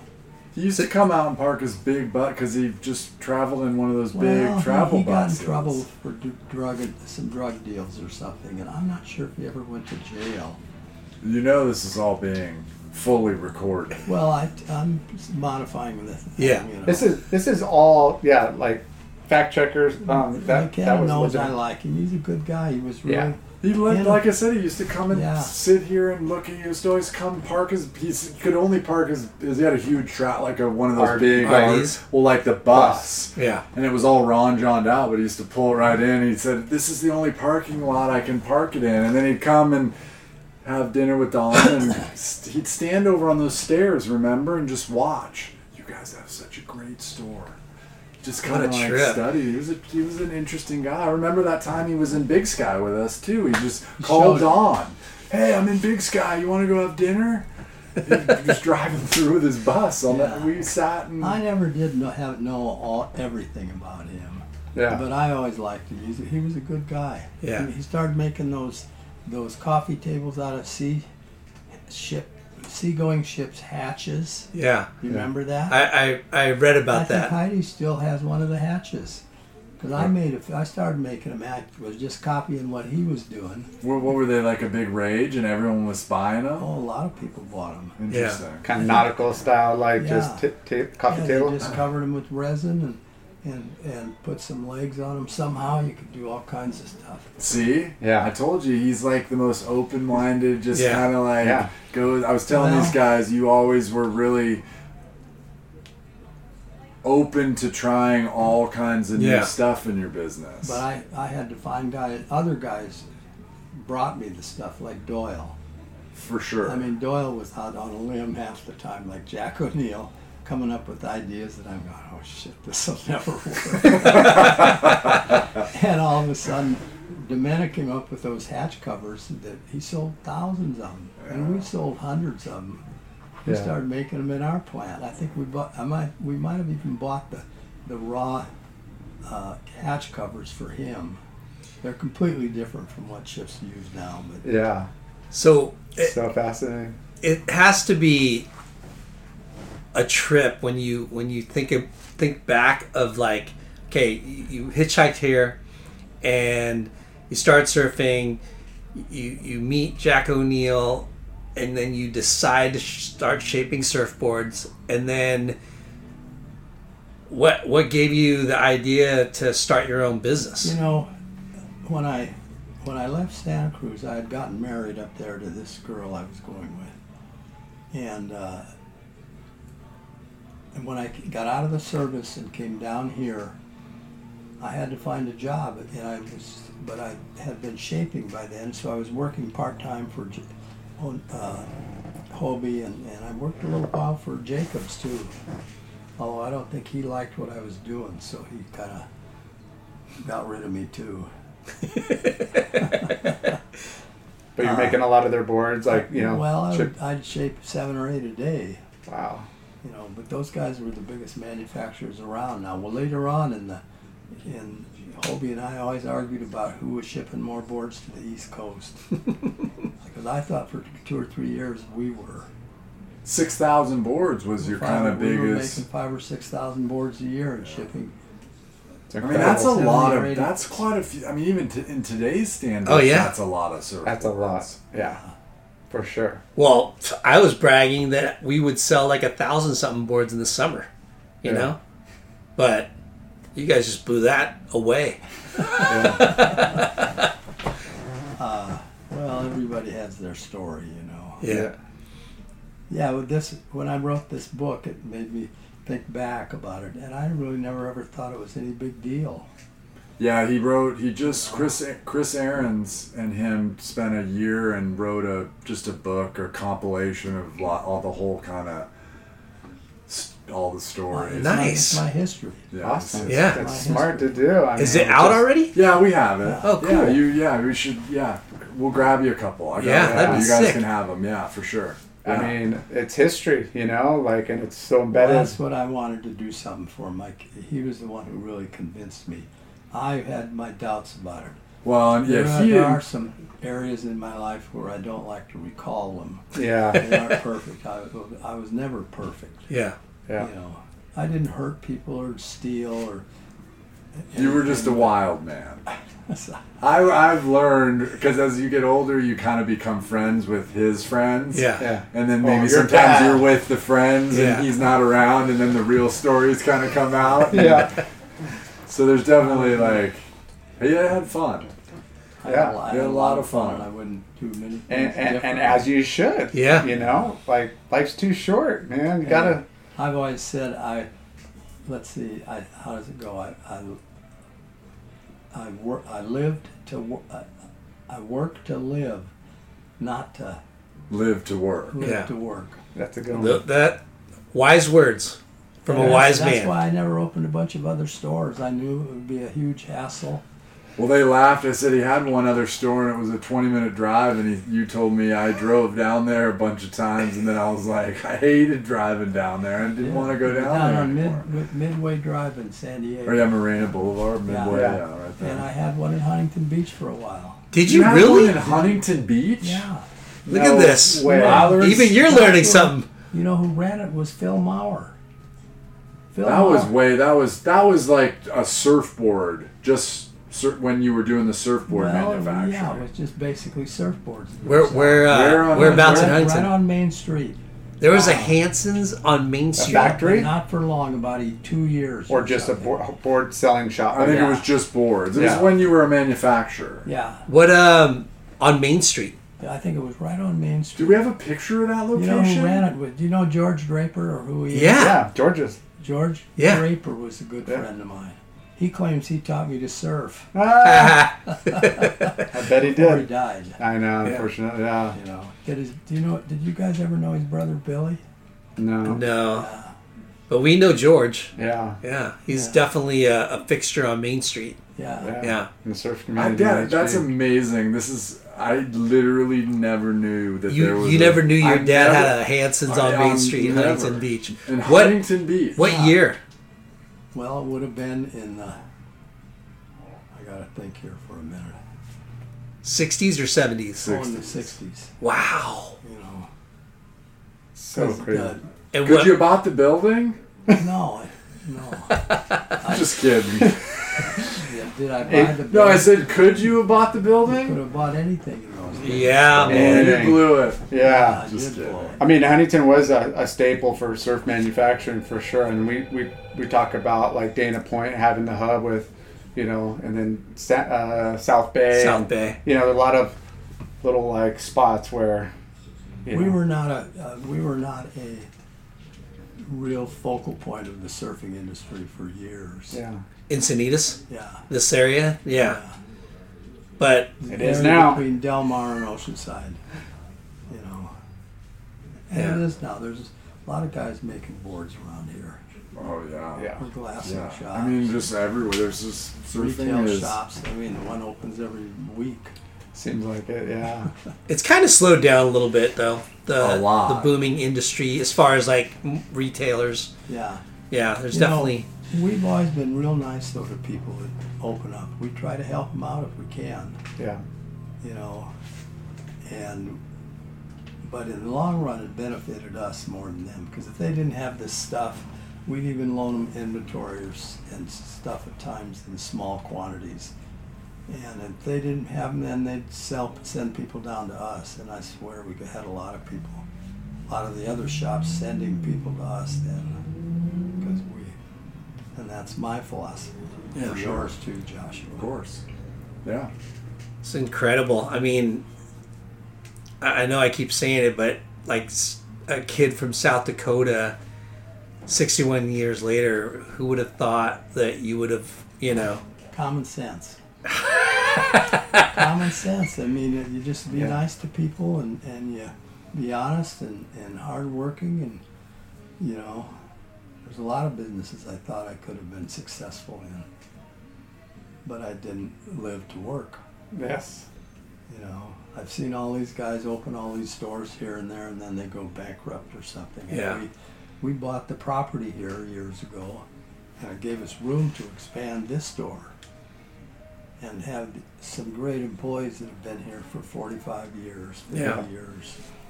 Yeah, we say you know there's no magic recipe, but there's definitely a lot of common sense and and, and, and you know um, areas of expertise that you need. You know, good team, good customer service. You know, good product. That's And- half the battle right there. Yeah, and I mean having a good location is is key too. You know, yeah. and you got all those boxes checked, Yeah. and uh, yeah, I mean it's amazing. Yeah. Not too many People ask me what I'm most proud of at times, and I am most proud of the fact that I have guys coming back here that I don't even remember that we started, we hired them 40, 50 years ago. And Yeah, we're nice to them and taught them how to treat people and stuff, and, and they come in and tell me that we gave them a good, grounding in Yeah. the retail business. Yeah. You know, Yeah. That's kind of what we had talked about. Yeah, we talked the um, beginning. Yeah. Yeah. being able to communicate and understand customer service, and you know, sometimes you know the customer's always right, but not always. But you treat them like they're always right, and Yeah. treat them like they're always right. yeah, Yeah. Oh God, we've had some wild. A- ones. and you know it's you know we talked about you know first jobs you know oh, a flip burger or a hostess or dishwasher or this and that and it's like he folding told- t-shirts you know and He told you he was a pearl diver. Oh yeah. Who did? No, yeah. Well, I No, was you were. dishwasher. Yeah. yeah. It's a we You talked were a about it. dishwasher. Yeah. Bucks. Yeah, you four. told me. Yeah, you well, you were like, dude, you're going to wash dishes. but it was great. Yeah. I, I got earned some money. You got like some tips. All of a Yeah. sudden, I'm like, this Yeah. is kind of nice. and and that's yeah that's a good experience and work ethic is you know when you when you start you know it's good for your your morale and your confidence and everything is when you work and you get that reward and you're like oh, oh Yeah. wow this is how it works you know not just as a young kid asking mom and dad for money and like they have no i have small kids so it's like hey can i have $20 can i have this and it's like they don't understand the grasp of Where it comes hard from? And how, how much hard money how much hard work it takes to get this money you know and Yeah. now you know I got one working, and it's like, oh yeah, cool. Yeah. I just heard a story. I forget where. I was just trying to. Speaking of, he was telling us about his first job, and he'd he'd worked for two weeks or a month. You know, in the summer, it was his first job, and he he got this check. You know, he was all proud of this check, of this check, and he like held the check. You know, he'd like, "Uh, this is my money. I earned it for the last month of work. Well, while he held it, his, his mom had finally found out that he had never cashed check. So we got to go down to the bank and cash the check. Well, in the meantime, the company that he was working for went bankrupt. So when he went down to the bank, the check was no good. And he was like, that was my first. who was that? I can't remember who, and he'll Dad. probably hear this and be like, "How did you know that was my story?" But I can't remember. But anyways, we were laughing because he was like, "That was kind of my first job." Was like, but to your point, like Yeah. he was all proud, and then Oh my the god, check didn't go through. It happens. Did you tell him about our secretary La, who's working here longer than anybody? Oh yeah. She still finds um, gift certificates that people bought Never almost used. 60 years ago, and, and they find it, and it's it's never been used. we bring and in. she can dig those damn things out of our attic up here, and we honor everything. Even if she doesn't find them, we still honor them. Yeah. yeah, I don't care if they're 40 years old. yeah, we 50. literally. It's funny when you get Yeah. one. It's like from the '80s, like the old '80s logo, and like you got a gift card for eight dollars and fifty cents. Like you're like, ah, I could. Get... Don. Back then, forty years ago, you could buy a whole wardrobe. Yeah. Don, how many employees you think you've employed? Jeez, I don't. Know. If you were to guess, thousands. thousands. Yeah. Yeah, Yeah, because 60 years, even though you're in one location, I mean, you accumulate maybe a lot of, Maybe four or five thousand would be an estimate. yeah, and we love that. We love, Yeah. you know, love- reminding people like you're you're a great American story. You know, Yeah. like you come my from. Dad, my dad taught me that though too. He was a hard-working guy with a good personality, and, and uh, he knew. I mean, I worked on farms half the summer. In the summertime. Yeah, hard work summer- oh, hard work. in the sun, manual labor. Yeah. Getting 80 pound bales of hay up three tiers high on a, Yeah. an old wagon with being horse drawn. And you made me do that. Yeah. You were like, I didn't. I was kind of caught off guard when he finally was like, "All right, dude, time to like freshman year of high school." I mean, I was working before that as a dishwasher, but then in freshman year of high school that summer, I went to work full time, forty hours. For JC. No, for you Craig worked- Reichstetter. Yeah, you worked for Reichstetter. and I got my ass kicked. Is that the And all- construction job? Yeah, it was a Yeah. construction job. You come, and the come back to school just- like twenty pounds. And they all knew Don, and Don had probably been like, "Hey, make sure you like work 'em hard. work 'em put him through the paces. Yeah. Yeah, That's a Who that's was a the good one dad. guy? Who was the Who was the one of the foremen? There was Pat Worrell was one of my Pat foremen, Worrell. but who was the other stocky guy named uh, Squ- uh, S- I not don't- squealy, but squir. Uh, there was a guy who, anyways, Squiggy. something like that. but anyways, those guys Tortured used to put, those uh, they used to they used to dump the wood. You know the two by eights or tens that are sixteen foot. They used to dump them off the truck when they're building the house. And then drive away, and then the foreman Pat would come out and be like, "Hey, I want you to take this." There would be like thirty of them. Take them from here, and you need to move them like back up the road into this other parking spot area. And I'd be like, Why didn't they just drop them off there? Literally, I'd be like, dude, they could have dropped him right there. Yeah. What are we doing? And I knew these guys are literally like doing this to like keep me busy and like earn my earn my way. Get some muscle on you. That was all good. One of the one of the hardest jobs I had was being a hod carrier for a bunch of brick bricklayers. Dang. I mean, you're a hod man. That means you have to keep their mud exactly in the way they like it, not too hard, not too soft. Yeah. And that's just hard work. Yeah, it's hard work. And boy, the minute they don't have any mud, they're screaming at you. Oh yeah. And yet they're all great guys. Yeah, they're just trying to teach you how to work. Yeah. Yeah, that's kind of like that. board board building, uh, you know, resin and catalyst. Like, hey, this mixture, you know, we don't want to set too hard, too fast, or too slow, and the bricks fall off. Like, that's a that's a lot of that's a lot of work. Yeah, I was Sand, glad- cement. I, I was glad to get through that section. I, I started when I started in Hawaii. I used to, you know, shape the boards. I'd go into Honolulu and buy the blanks Yeah. from, from um, Lee, Tommy Lee. You know, and then go back to uh, Kawela Bay and, and shape the boards. I'd glass them and sand them. And sanding is, if you've ever done any sanding, that's the ugliest job in the world. yeah. Yeah. And you did some ta- big tandem board like back in the day too, right? I right? made a few big tandem boards, yeah. And that was really really popular. What in the '60s, like that era, like where I won the national championship at 67. holy smokes. Tandem? Yeah. Nice. Uh, I still have that around here somewhere too. So, so what? You lived in Hawaii for like a year? I lived in, in Waikiki for almost a year, yeah. Nice. Went over one fall and the surf was kind of slow car starting, but when it did start, boy, it started pumping. Yeah, that's why. When I'd get up in the morning, I'd be going, shit, do I really want to go out? I got another uh, couple customs. I got to go get in the, the shipping bay. Yeah. I got a lot of work to do. I actually went out in everything. I surfed Waimea when when it was big and Sunset. And it was always in the back of my mind when those couple of guys got killed because they, they were out surfing Sunset. I don't even know if you guys have ever heard this story.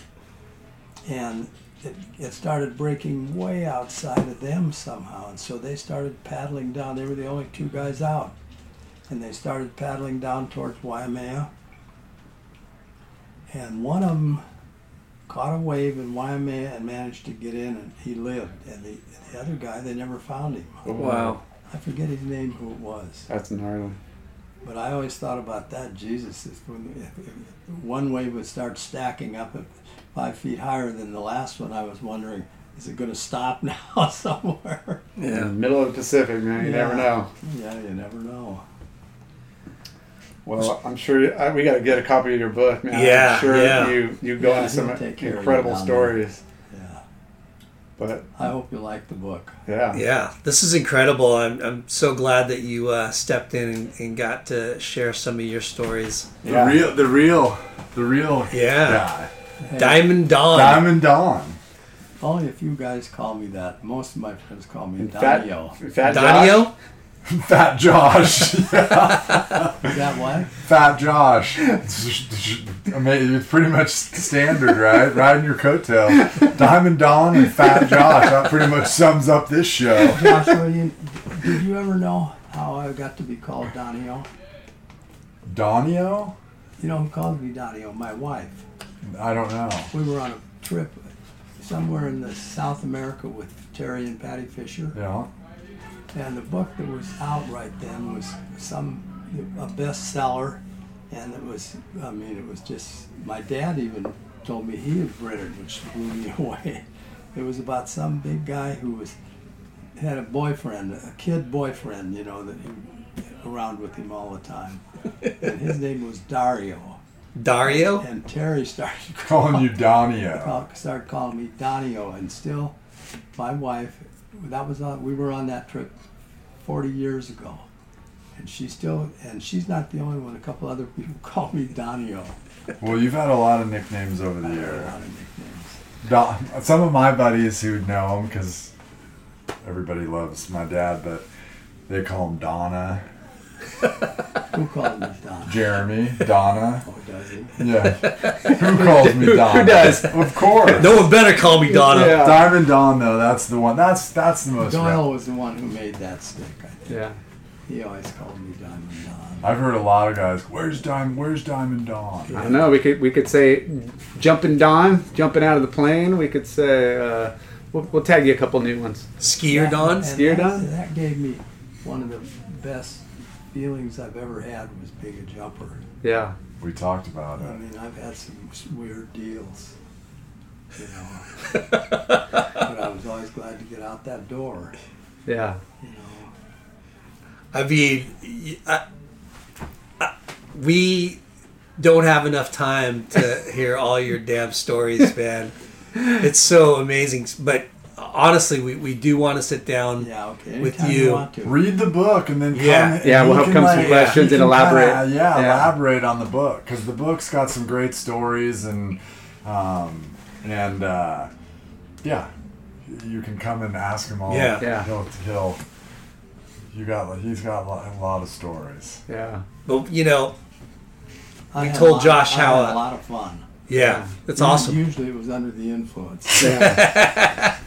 just Same just- here. Just the Clarky uh, foam like story would be amazing on you know how how you started your you know try to start your own foam and break away because he had a monopoly and he did. yeah And he screwed the industry too when he shut his whole plant down. yeah All of a sudden, Yeah, right? He, he, I was good enough friends with him at one time. He asked me if I if anything ever happened to him and his wife would would my first wife and I take his two of his kids. Wow Oh, that's right. You, you Legal mentioned that. Yeah, yeah. legal guardian. Yeah. So crazy. But He'll read that and deny it, but it's, it's God's truth. yeah When after he sued me, Is Grubby still alive? Oh yeah, Okay. is Grubby still alive? yeah, he's up Oh, in wow. Oregon, Eastern Yeah. Oregon, God-forsaken country. yeah He's got Yeah. a huge ranch up there. yeah oh yeah he, he Robert checked out in a good in a good way for sure Yeah. All right. well we know you got to get uh, on the drive and you got to hit Costco and Yeah. supply up Well, But I got to take this machine back up there and see if I'm going to get 125 bucks on back on it. There you go. Well, if I don't, I don't No big care. deal. No big You, deal. you can afford it.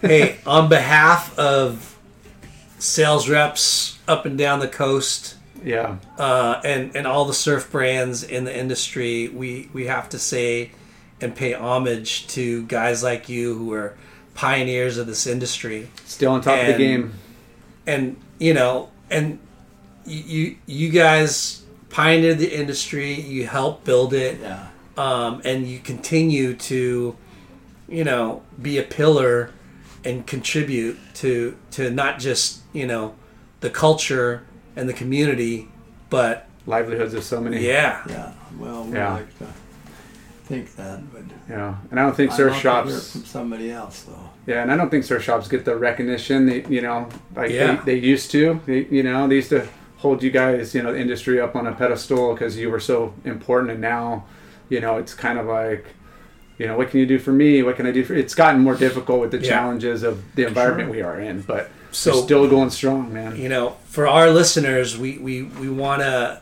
you know amplify what your contributions are and to support local you know surf shops like yourself because Yep. you know you've We employed like over four thousand people. We sure like to think we help some of the surf shops out. Yeah. Yeah, For sure. You know, Yeah. It's all about helping people and being friends with them inclusive. And Yeah.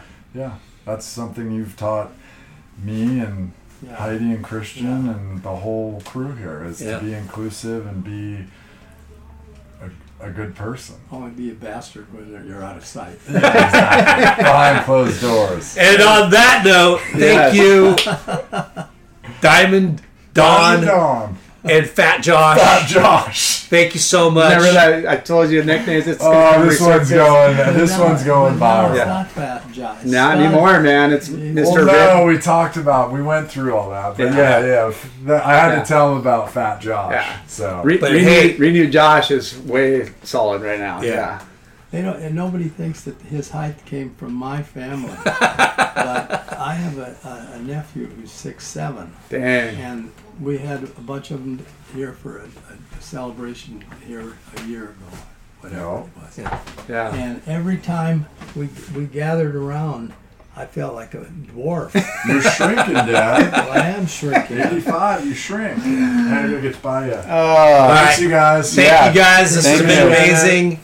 Support uh, your local surf shop. Now what's Support your names Hansen's. again? This You're- is late night and chalky. late night with Chalky. Late night with chalky, Yeah. baby. I'm the one- Bonsai Bowls, hands down the best bowls. Period. Seven locations, two in Hawaii, five in Southern California. Bonsai Bowls, go get some. Caliente Southwest Grill. Clean, healthy Mexican food. Everything is made fresh daily using produce from local farms. Their salsa, their dressing, and even their marinades are made from fresh produce in house, so almost all of the menu is naturally gluten free and extremely clean. Family owned, showing local love for 22 years. Check out their website, calientesouthwest.com, for all your party pack and catering needs. You could also call them at 949 515 0909, calientesouthwest.com. Ashland Hard Seltzer, made from all natural ingredients, no sugar, zero carbs, gluten free. Great taste and guilt free good times. Ashland Hard Seltzer, Shade Sunscreen. the best sunscreen for all surfers. Shade Sunscreen. It's been around since the sun. Shade, Sunscreen. Clearweather is a family owned footwear brand started by our friends Josh and Brandon Brubaker. They are driven to create their own path in the corporate sneaker world. Less corporate, More independent. clear weather. Clearweatherbrand.com. Fuwax is the best, ickiest, stickiest wax in the game. Fuwax. Thanks for tuning in. We hope you enjoyed the show. Please give us a five star rating and spread the word. Special thanks to our good friends James Williams for our awesome artwork and Justin Reynolds for the amazing music.